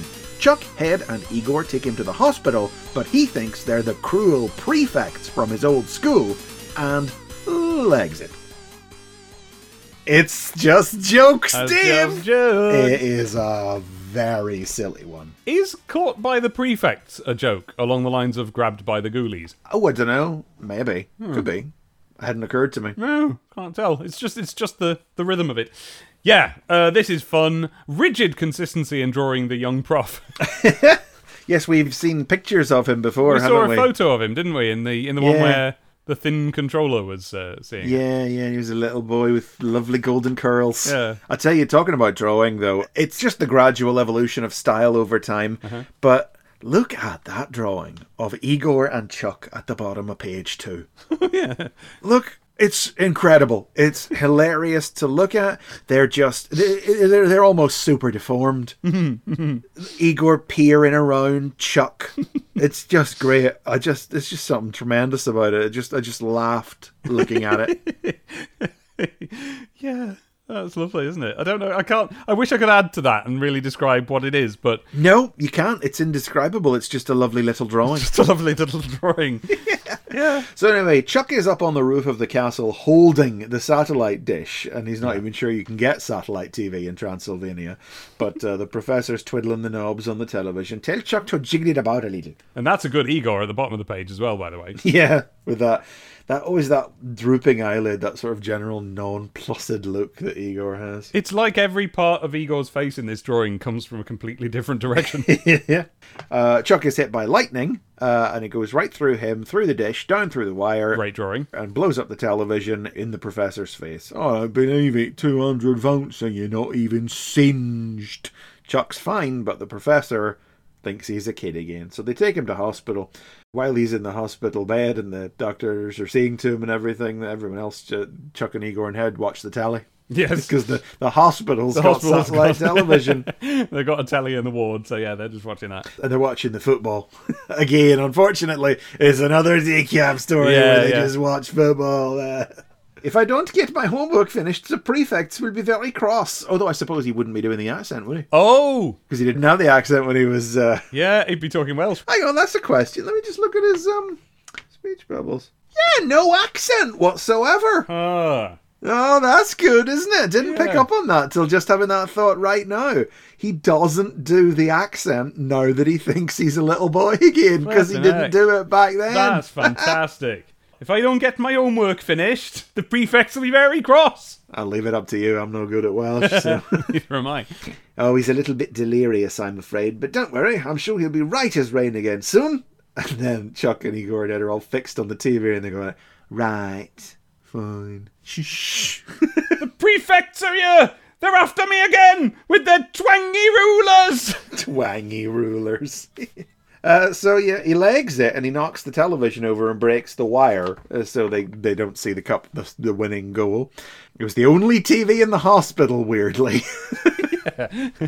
and they chase off after him. So we get two like uh, parallel panels. We see what's Yeah. really happening across the top of the page is one half page panel of Chuck and Head reacting to the broken television, and Igor going "Kill him!" And the prof running off. And then below that, a monochrome sort of bluey grey panel of what the prof thinks is happening. Prof as a little boy running away from three cruel prefects who are masterfully represented here as those two boys from the Diary Zone an issue or two ago uh, that you told us about from your the- school. that's them. This is precisely what they looked like. One brick house and one little weedy guy. They're the stand-ins for Chuck and Head, and it's represented here as this one football-headed guy riding on the shoulders of this giant blank-faced mountain of a child. And then in front of them, standing in for Igor, is a, a chubby lad, perhaps, Yeah. who's got a, a bit of a bowl cut. No, the thing is, yes, these guys look exactly like them, but that's the mastermind one. The one in the front looked like that. Ah. There's the big brick house one. The little one who's riding him, they had one of them. His name was Squig, and he was. of course it was. the way that it's laid out and drawn is that the three bullies are in exactly the same poses as the people in real life. I love the idea that the prof has gradually recreated the exact circumstances of his torment as a child by hiring, exhuming, and creating three guys who resemble his childhood bullies. You can't copy my homework. I forgot to do it. Is what he thinks is happening. Hmm. He ju- he goes over to the window and he says, Stay back! One more step and I'll jump! and Igor goes, "What you mean? Uh, I love this. one more step like uh, like this?" And he puts one foot towards him, and the prof laps out the window. I really laughed at that even before I Yeah. got to the punchline to it. Chuck goes, Igor, oh, well, I knew you were a total creep, but even for you, that was nasty. Yeah, not really. After all, this is the ground floor. we got outside to see the professor face down in a bin. I Inches below where he jumped from. myself laughing at that, I have to say. The ground floor. I mean, that's such a. You've seen that joke a million times, Yeah. but I just didn't see it coming because in Decap Attack, somebody could lap out the, Yeah. the ninth floor window and be absolutely fine. Yeah. And the way Nigel has drawn the jump is masterfully Yeah. done to hide that. Because it's at a Dutch angle. The prof has kind of jumped up out of the window. He's doing a big fall. But actually, once you know, it can just be a few inches that Yeah. he's falling. It's brilliantly done. Also, brilliantly done, by the way. All of the art across these two pages is one of those constants stopping you from seeing his Nose. things. yes, he's in a big flappy nightshirt, a big Ebenezer Scrooge of a thing. He's got his arse out nearly in every panel. As the, every time he runs, you see further up his legs. But you never see the whole thing. No, never quite. You have to commission Nigel specially for that. You never see his Frank N. Beans. Hey! Hey! nice. Next issue The Revenge of Frank N. Stein. So he's going to take his revenge on what he still thinks are the school bullies. Presumably, yes. Uh, I could get into that. I could enjoy that. Hmm. Did your school have prefects? No. Yeah, ours did. Hmm. But they were nothing. You know, they weren't, they had no power in any way. Essentially, what a prefect is is just like someone the teachers have singled out for bullying. Not in private schools, evidently. Not in Frankenstein's school. No, they're the bullies. I'm assuming the prof went to a private school. Hmm. I'll bet, like, the prefects were the baddies in Winker Watson, you know, in the Beano. Ah. you know, I about stuff like that. Whenever you don't live in the school, the prefect means nothing. Yeah. Write in, folks, with your stories of prefecture. Were you a prefect? Did you incur the wrath of the prefects? Did the title mean anything at all in your school? Inquiring minds want to know. Graphic Zone. It's a Batman themed It's one. our Batman theme one because of our Batman free gift. It's only four drawings. It's a single page, yes. First one, James Day in Ilfracombe, Devon, place close to my heart, um, has drawn Sonic Sonic's Batman. Can you Batman believe Sonic. it? Can you believe that that's what's been drawn in this, at Batman least Sonic. the second Batman themed graphic zone we've had Yeah. in the history of STC? That someone has simply drawn Sonic dressed as Batman. What a Dressed as. Batman. The embellishments being, of course, that he has like a Sonic head instead of a Batman logo. That's it. Nothing more to say. Perfectly well done. Is that a, a good rendition of the Batman suit there, mm-hmm. and a good sonicization of it? Yeah, well done. In fact, To the right there, an anonymous boomer has mm. sent in a picture of what, well, the, they've captioned it the dynamic looking Amy and Tails. And it's a big, beefy superhero versions of Amy and Tails.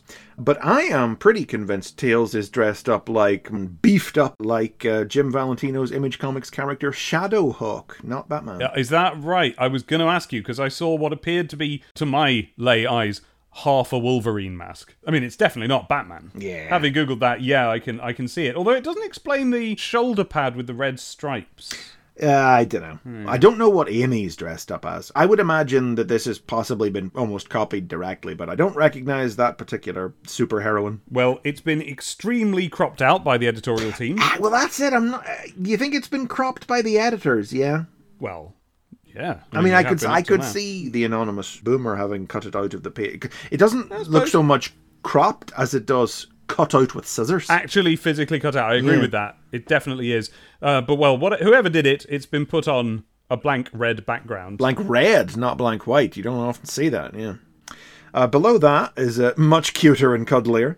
It's uh, Sonic. You wouldn't even really say they were dressed as Batman and Robin. They are, but they don't look like it. Classic capers is the caption STC have put on it. It's Sonic in an all black outfit with a red cape and a Batman cowl and a Batman. He's got a Batman logo on his chest. He has. And then Tails is in an all blue onesie, but he's got a, a, and a black cape, but he's got a Robin R on his chest and a green mask like Robin. Yes, uh, that's not a Robin outfit though, right? Robin doesn't dress in blue. Not particularly, no. He doesn't have a big chest emblem. He doesn't dress in blue, no. It's nice. It's well done. And then finally, Martin Hemingsway from Batley in West Yorkshire. It's got a little exclamation mark Because after it. It's like, eh, it's bat. Bat like a bat's Batley is Tails, and you know he's dressed superhero as well. Basically, he's got a cape and a mask. Skip mask and a little T logo on his breast, but otherwise it is just Tails. He's not wearing a costume, he's just got a mask and cape. Editorial team have done quite well here with the caption, which is 20th century. Dot dot dot. He's a fox. Do you get it? He's a I think. fox, I think see. because there is a spotlight shining in the background Yes. in the top right. Which is presumably a cropped off bat signal. Yes, yes. This page is probably an A4 page where they've just cropped out the bottom half of it, and uh, it was probably a tail signal, probably a big T shining in the sky. That's the graphic zone, but the battiness continues on the facing page.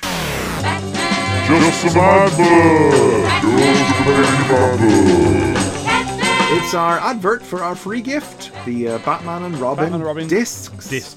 I don't have them, but looking at this eBay auction for them, if you want to click that, it's pretty clear they are pogs. They're just pogs, Yes, I was describing them last issue as like polystyrene or something. I don't know. well, we I wondered was- if they were. I don't know what I was thinking of. These are just pogs. Just pogs, they're bits of card, yeah. 16 to collect, and they, you could get this collector shield, which came free with this issue, and a, I think you've got a couple of discs with this issue too, based on Yes. what it says. You mounted them in the 16 holes in this shield. Mm-hmm. To celebrate the new movie, The movie that killed superhero films forever. yes, forever. They never made any more. What was it? Was it six months or was it a whole year? Mm. Ch- Frosty's Corn Pops and Choco Flakes are offering you the chance to collect these exclusive. D- Chris, they're offering you the opportunity to collect these circles. I'm amazed that you are not more into these, honestly, in the diary zone, because these are just pogs. Are you out You know what else they're just? Blokes. they're just photos of blokes on circles. Don't care. Po- the, How the you thing gonna about look at Bane and tell me that's just a bloke? He's green It- and he's got wires coming out his head. that's the most bloke of all of them because he just looks like a wrestler. He look like he's green. Wrestlers are the blokest blokes there are. All right, I feel like you're. I feel like in this point in No time, footballers are the blokest. exactly what a bloke is is your definition of what just a bloke is is actually not Yeah. as clear cut as perhaps on it once Well, was. It makes sense to me. I can explain it with this. You were right that I was a big Pogs fan, and I would still have been up for a Pog around this time, I think. Um, round the back of the bike sheds. You got there before me. But the thing that was good about Pogs was that the artist who drew them was good. no, this is true. And you were looking at cool designs by that guy. This is just some crap photos from a crap film I'm not interested I mean, that's always the problem with any tie-in movie Yeah. like merch, particularly from this sort of time period where it is just press release, like Yeah. EPK photographs just stuck into stuff instead of like bespoke artwork or anything. Now, of course, I'm a giant hypocrite because if they'd come out a few years earlier and they'd had Turtles movie screenshots on, then I'd be all over them. Or Mario movie screenshots. Uh, maybe not. I mean, I didn't. There were things of those films that I didn't. I mean, collect. that's it. Like Mario's just blokes. It is just blokes. That bloke there, he's green. Is he? gr- I can't even tell he's green. He's got a big helmet on. Look at his arms. Oh yeah, I wasn't looking. He's at his arms. green. Bane is green in Batman and Robin. Just a big wrestler man. And yet, you consider a wrestler more of just a bloke than like Batman. Yes, I do. That is. In, that's psychologically interesting, isn't it? Right, because there's as much of a like a broad character like hero and villain storytelling as Batman, who has no superpowers and just relies on gadgets and, and theatricality. You're absolutely right. You got me bang to right. Is there. the bat is Batman's utility belt not truly simply the equivalent of Hacksaw Jim Duggan's two x four? That's not for you. The audience you, will yeah. appreciate that one. Yeah. uh, do I, do I take it from that that a wrestler used to hit people with a plank of wood? You got it, boy. But now, in uh, all I can say in my defense is that I wasn't that into Batman at the time either. fair enough. That's fair enough. I mean, I- So I I didn't watch this film, for example. I could only have got into Batman through the. I mean, I'd watched the Adam West show, Hmm. but uh, the cartoon was where I was like, "Oh, oh, Batman! Oh, right. So this can be cool instead of silly." Yeah. Because I don't think I don't know. I have no memory of when I saw the two Burton movies. Didn't see them in the cinema. Tell you that much. Do not know when I saw them. Could have been post cartoon. I feel like my frame of reference for Batman was the Adam West show. Because I talked about it on the show before, but I remember when Look In magazine advertised the new animated series and whatever, I guess that was 92, 93, whenever it came out over here. In. And they did a poster, center page, just pull out top half of the poster, all the goodies, bottom half of the poster, all the baddies. And I was like, oh yes, Joker, Penguin, Riddler, Catwoman, all the characters I know from the Adam West show. Mad Hatter, he was in the show, but I'd never seen him, you know. Mis- Mr. Freeze, hello, you know I like a Freezy villain, that's good. Two Face? What's going on with this guy? These guys I'd literally never heard of because they weren't in the uh, Adam West show. And of course, Mr. Freeze and the Mad Hatter were in the Adam West show, but not as much as the Joker, Catwoman, Penguin, and Riddler. and Batman and Robin, of course, is a standout example of the impact of Batman the Animated Series because it simply took Mr. Freeze's the brand new backstory that was created for Mr. Freeze for the cartoon of the, the tragic story of the dead wife, the cryogenically preserved wife. Is that from the cartoon? That that originated in the cartoon. That, God, that was a good cartoon then. that episode won an Emmy, and that is Yeah. Mr. Freeze's deal. No, they just That's brought it over now. into the comics, and that's Yeah. yeah. And uh, I and never they- knew that. What was he before? Just literally like, ah, ha, ha, I built a freeze Just a bloke with a cold gun. Fine. okay. but uh, yeah, so what they did was they took that tragic origin story and grafted it onto a film where he behaved like a villain out of the Adam West show. Yeah. Because that's the thing about Batman and Robin. Batman and Robin is just a film version of the Adam West show. yes. You know, it spawned a DC animated universe that lasted a decade, but nothing else in that universe had the impact of Batman the Animated Series. It created timeless versions of the characters that still inform how they are written across media today. Whereas a lot of the other shows, particularly Justice League, were sort of products of their time that lack a surprising amount of relevance today. There's a version of the Justice League where, you know, Wally West is the Flash and, and John Stewart is the Green Lantern, whereas those are like ancillary versions to the old Silver Age guys who were brought back to life in the comics not long after that cartoon was on the air. You know, I'm not saying it didn't introduce important ideas, but it was a product of its time in a way Batman the Animated Series never felt like, and it's sort of the way it sort of set itself in a sort of perpetual 1930s with the black and white televisions and the Art Deco hmm. visual style. So it always felt like it was of a different time, and the way Yeah. it distilled the portrayals of the characters down to create like absolutely iconic versions of the, the characters that are still widely represented as some of the best representations of them in any media ever. There's nothing like Batman the Animated Series, and there has never been since, almost, I would say. It feels as if the Batman comics are now still trying to play catch up with how Hmm. good that series was. I can't think of anything else to compare it to. Honestly, it is. It is.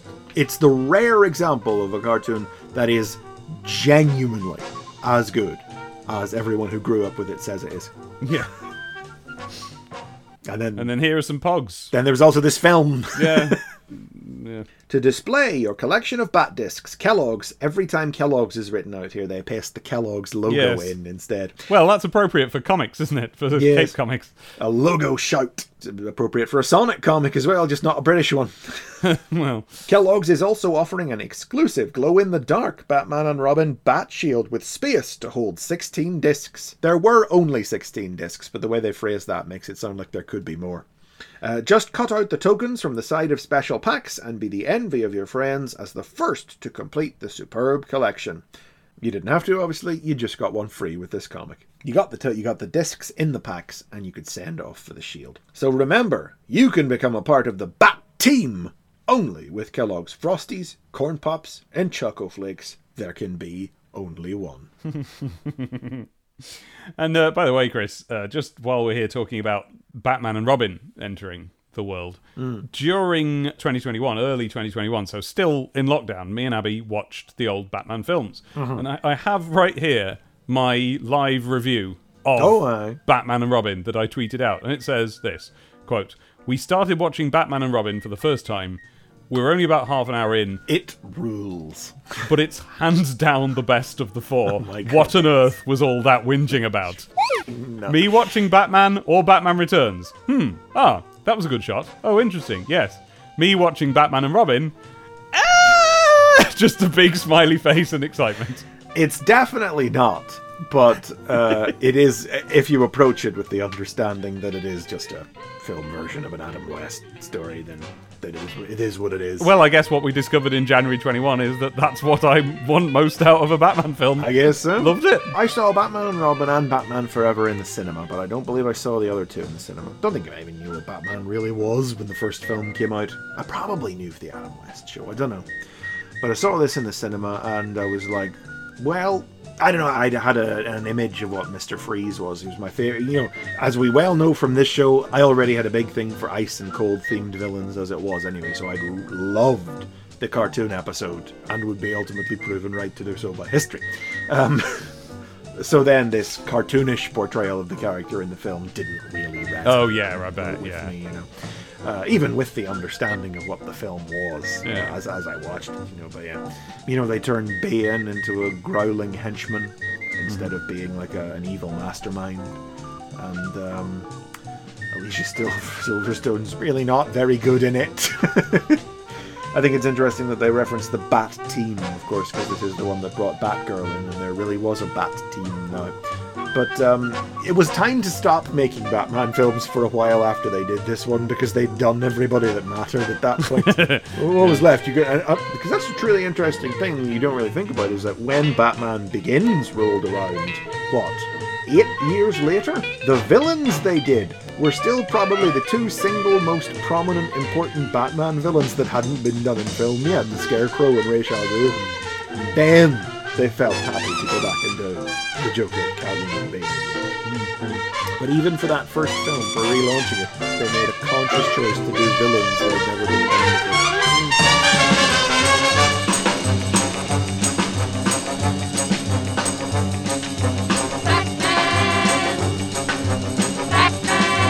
before. Shall we move on? Go Sonic. Zero Zone Part 2. Written by Lew Stringer, art by Andy Pritchett, colours by John M. Burns, and letters by Tom Frame. It turns out that Sonic's too cool to be affected by the brainwashing machine, but he pretends to be under its spell to try to get to the bottom of the mysterious Zone of Perfection. Discovering that the zone is surrounded by a force field, he uses his new Blast Attack move on the barrier, which causes the entire zone to glitch out. It turns out Perfection is a hard light hologram generated by a sentient computer program created by Dr. Robotnik but abandoned after it turned out to be good. The program has been abducting citizens to assuage its loneliness.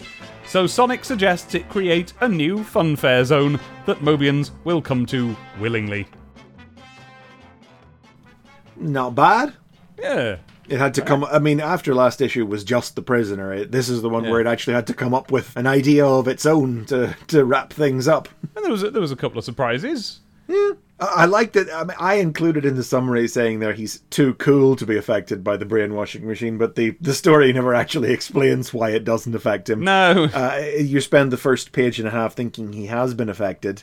Uh, they're like, I'm Citizen 7. And then they say he can join in with the daily activities, and it turns in their daily activities are standing around and watching the grass grow, counting clouds, and, uh, and things like that. Uh, But Sonic plays along so he can ask to see Citizen 1 and meet the, the one in charge. But that is a forbidden question! So they know the brainwashing machine didn't work, and I do love his response. He says, That thing couldn't even wash socks. yeah, that's good. it's a good line.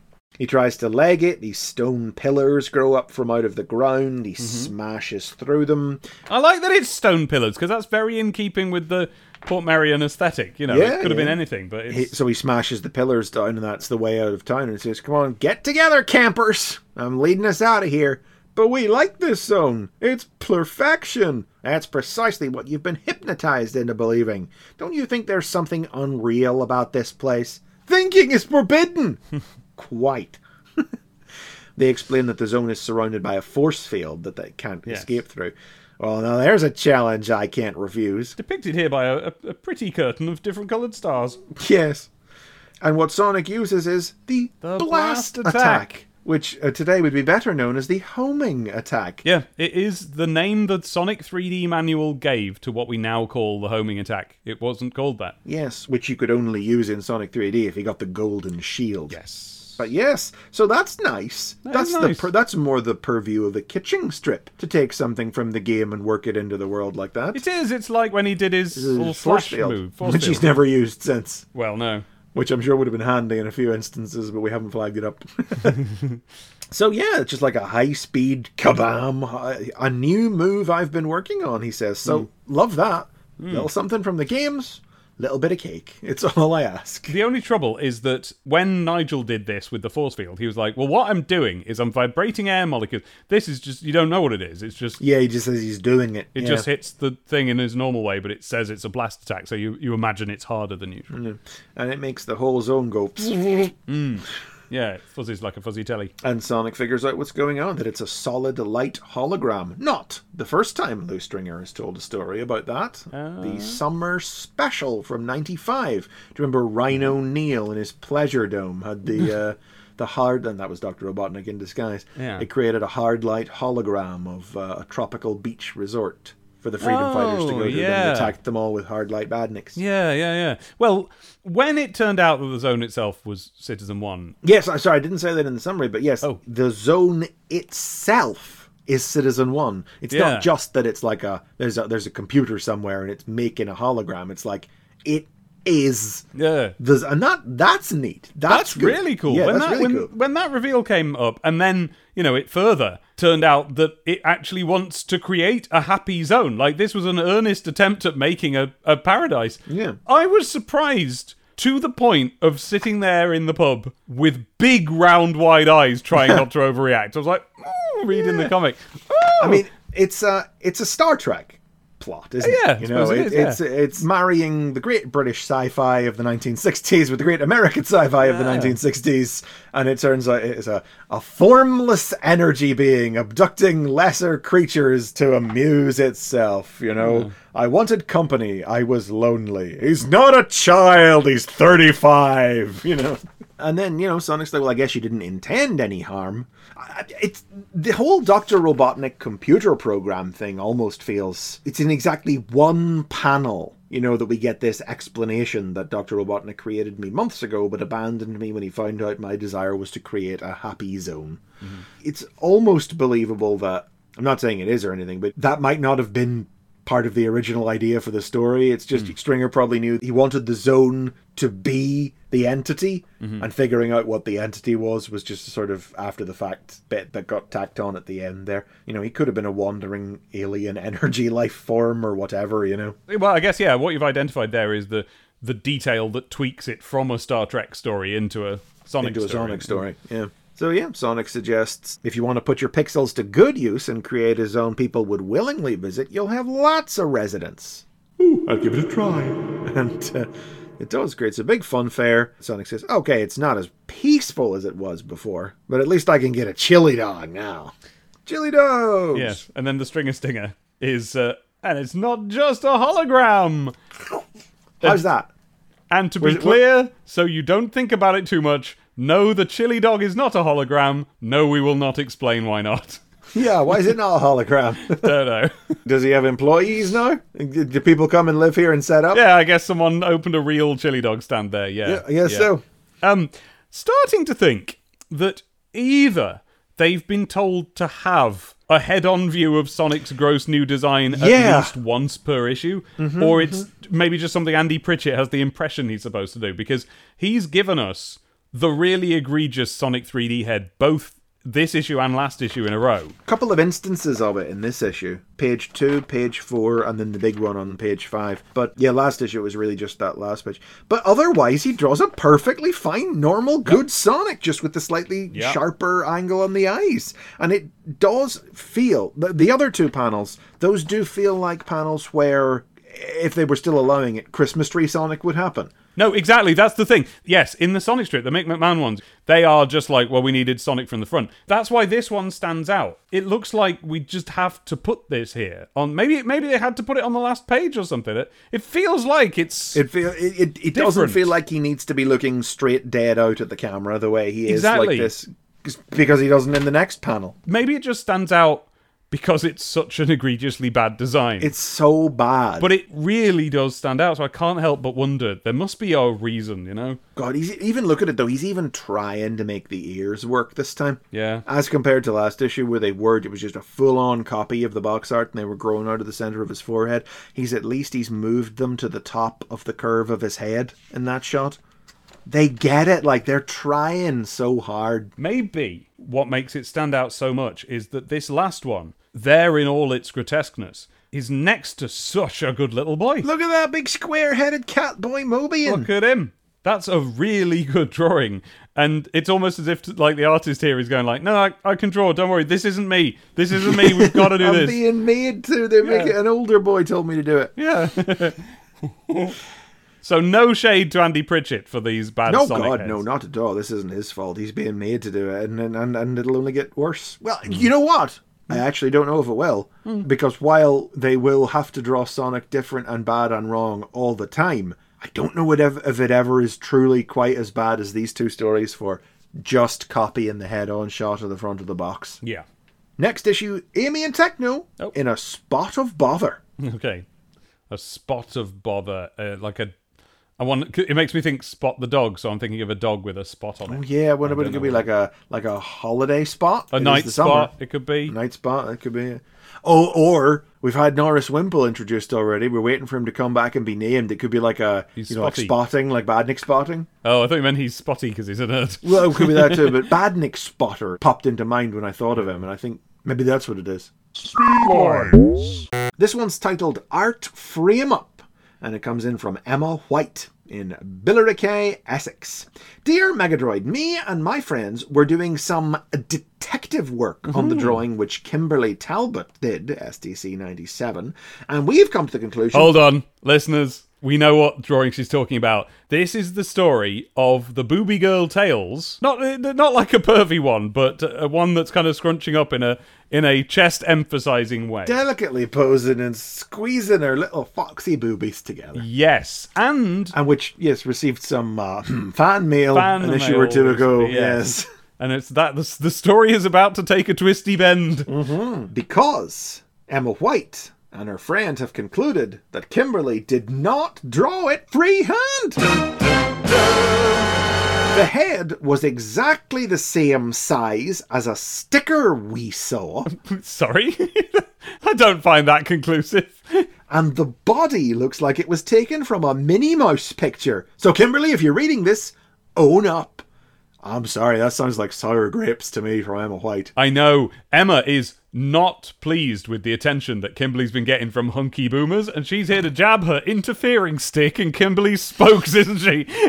I can believe that the head was like referenced from a drawing of Sure. Tails because it's a, yeah. But to say it's this exactly the same, Same size as a size sticker. as a Do you, mean, sticker. do you mean the reprint in STC happened to be exactly the same size as a sticker? Well, it's not, that's not the size it was drawn at. Do you know what? I didn't even think of that. You're right. Yeah. You're right. It wouldn't be the size of the drawing. Now, if she means the lines are exactly the same, that's different. well, she doesn't say that. But as I say, I don't. I wouldn't surprise me to learn the head was referenced. You know. Uh, no, I would be because well, not no, not Kimberly was obviously a good enough artist that I don't think she needs to do that. So if she did, that's simply by the by, as far as I'm concerned. And Minnie The Mouse, body looks like it was taken from Minnie Mouse. What drawings of Minnie Mouse are you looking at that are doing that? yeah, you, what you mean is, it looks good. Yeah. And you simply don't believe somebody could have made that up. Yeah. It's a good piece of cartooning. and the thing is, we don't know. I, I I always suspected that Kimberly is older than you would normally Hmm. expect someone to draw uh, for the graphic zone anyway. Like I think that's an older kid in the way that remember we found out that someone sent something in when he was like and got it printed and he was like all of 18 or something. Yeah, yeah. The one with the website. Yes. And Megadroid replies, Many Mouse, eh? Are you telling tales, Emma? a little letter here, a mini letter, and it's a joke. That's never a good start. Uh, it's a joke in very big inverted commas. Titled "Brush with Humor," it says, and that's the that's the funniest bit. A C A C C Chris, Uh, yes, Mr. Bumazar. the world's greatest fox, loses loses they meant one of his long fluffy brushes. The question is. Do you know? Sorry, just to pause there. The, the, You're ruining it. the existence of tails has made me completely forget that the word used to be brush. Anyway, the question is, who would he go to for a transplant? I'm sure I don't know, Mr. Bulmer. To whom would the world's greatest fox go for a transplant if he lost one of his long fluffy brushes? A tail! Ooh, as in a bird's tail. they didn't even go a tail dash or. No, No, just a tailor, a tailor. No, and that's oh from- right. Oh yeah. That's from Christian Georges in Sale, Cheshire, just up the road from me. Sonic 2 Crucial Cup winner. And Megadroid half clubbers together a, a response to that. it literally just says, So, S E W, SEW, like a so- tailor sews. I just burst out laughing. It's brilliant and it's at the same time, isn't it? Got some pictures that are quite nice, though. Um, well, I don't know if quite nice describes this first one up top. Yeah, this is sent in by someone with the 90s most relentlessly cool name possible Kai Bond Sure. Sin. Hell yeah! There's not a syllable of that that isn't badass. Yeah. Well, he's drawn a Sonic with two heads. Yep. That's just what it is, and that's a very difficult thing to do because Yes, you got to do incorporate two separate spine. rows of spikes. Yeah. And uh, this Sonic, unlike Bravehog, most definitely does have a neck. Yes. Yeah. Well, and he's had it. He's evidently had it severed and then grown back two heads, Yeah, like a Hydra. Like a Hydra. More double Sonics. STC Oh, have I it. get it. You yes. see, doing a double Sonic, yeah. Uh, and then there's another one down in the corner from Catherine Burnett in St John's, Worcester, which um, uh, anime looking. Yes, very. I don't go as far as to say that that's what it is. It's just how it lands now. Um, Hmm. and it's girl tails. It's girl tails. Girl tail, she's got a little uh, top on, little uh, skirt. Mini skirt on, and she's got a big blonde ponytail coming off her head, and uh, interestingly, a tails tuft of hair, but coloured blonde, and then little side Hmm. tufts as well, just to relentlessly hammer home the clues a child leaves on a drawing to tell you that it's a woman. Yes. she's got the eyelashes. She's got the lipstick. Lipstick. bows on the shoes too. Mm-hmm. Yep, it's all there. But yes, but she does have two tails, is the thing. So one cannot be sure if this is It's either actually you know girl a girl tails. tails. or just a girl fox. Hmm. But she's got big, big anime eyes. It's not just anime; it's the way a child draws anime. It's the eyes being tall and close together. Yep, and it's got big gleams. In Yeah, them too. it's the big gleams. big sparkly anime eyes. STC have captioned it. Does this mean Tails' fave is Baby Spice? Uh, I sp- suppose it could be a baby spice tails. I, I, I, it's not, Oh. but it's it's good enough for the caption because it's it's the nineties, and so that's that's uh, what we were all arguing about. Yep. Which one was our favorite one? It was uh, mine was Baby Spice. Did you have a fave Spice Girl, Dave? I don't feel like you did. Of course you didn't. was- Women, is it? Women.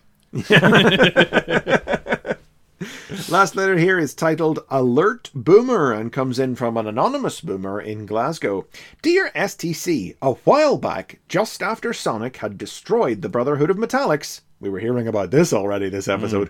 Dr. Robotnik said to Grimer that he needed a new Badnik design. You with me so far? Mm-hmm. Grimer then showed Robotnik a diagram of a Badnik based on Knuckles. Anyway, what I'd like to know is whether Grimer will ever build this Badnik, and if so, what will it be called? If you Humes and Megadroid are stuck for a name, I thought Knucklex would be good. Ooh. In a story called Robotnik's Return. Oh. Did you know? Did you?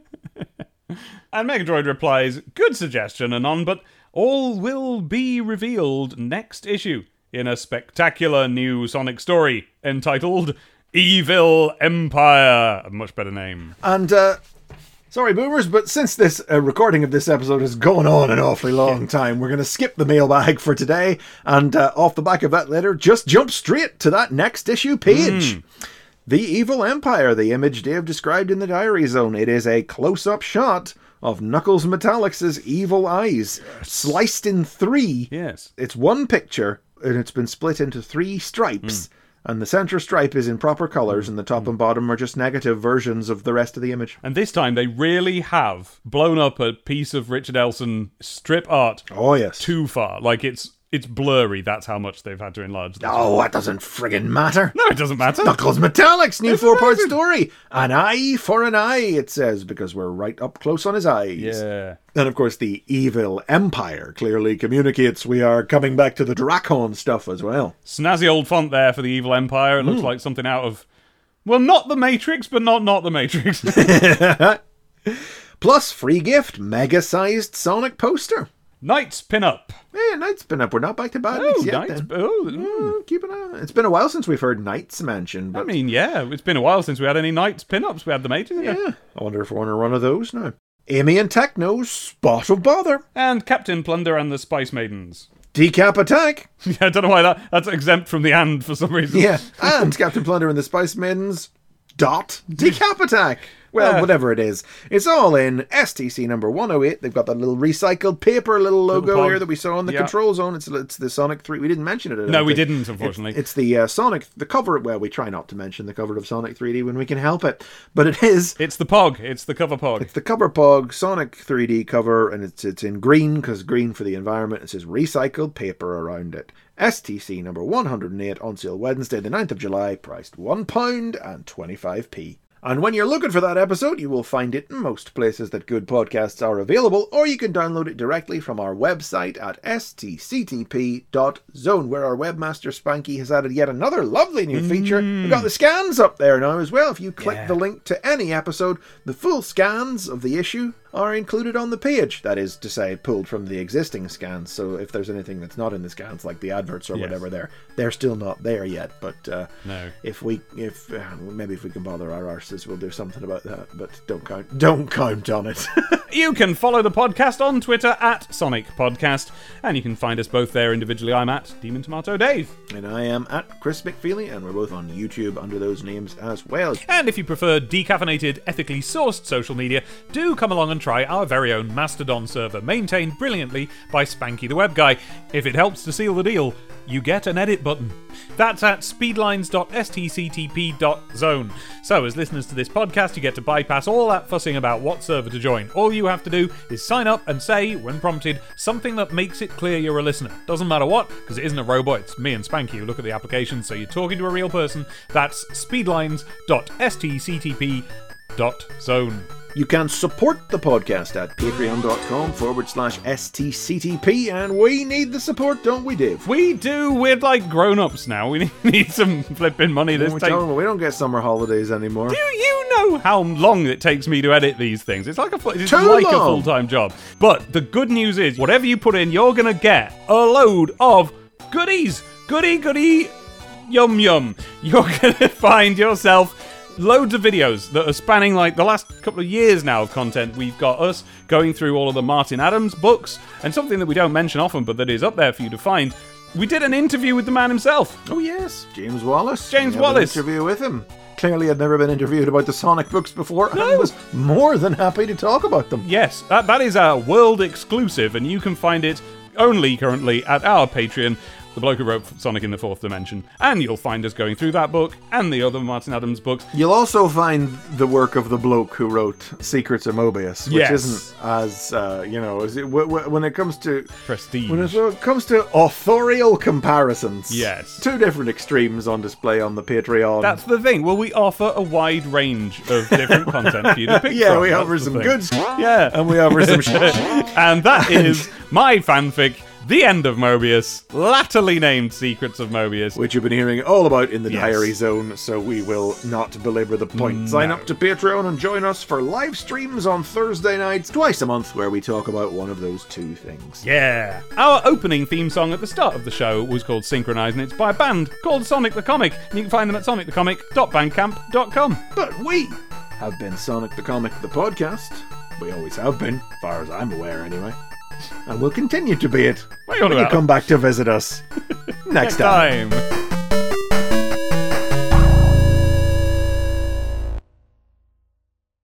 Yes, this guy's wearing uh, armor and a crown. This is He looks really medieval. it is past times. Mm.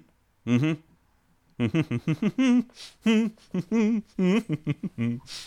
In addition to that, we've got an explosive pinup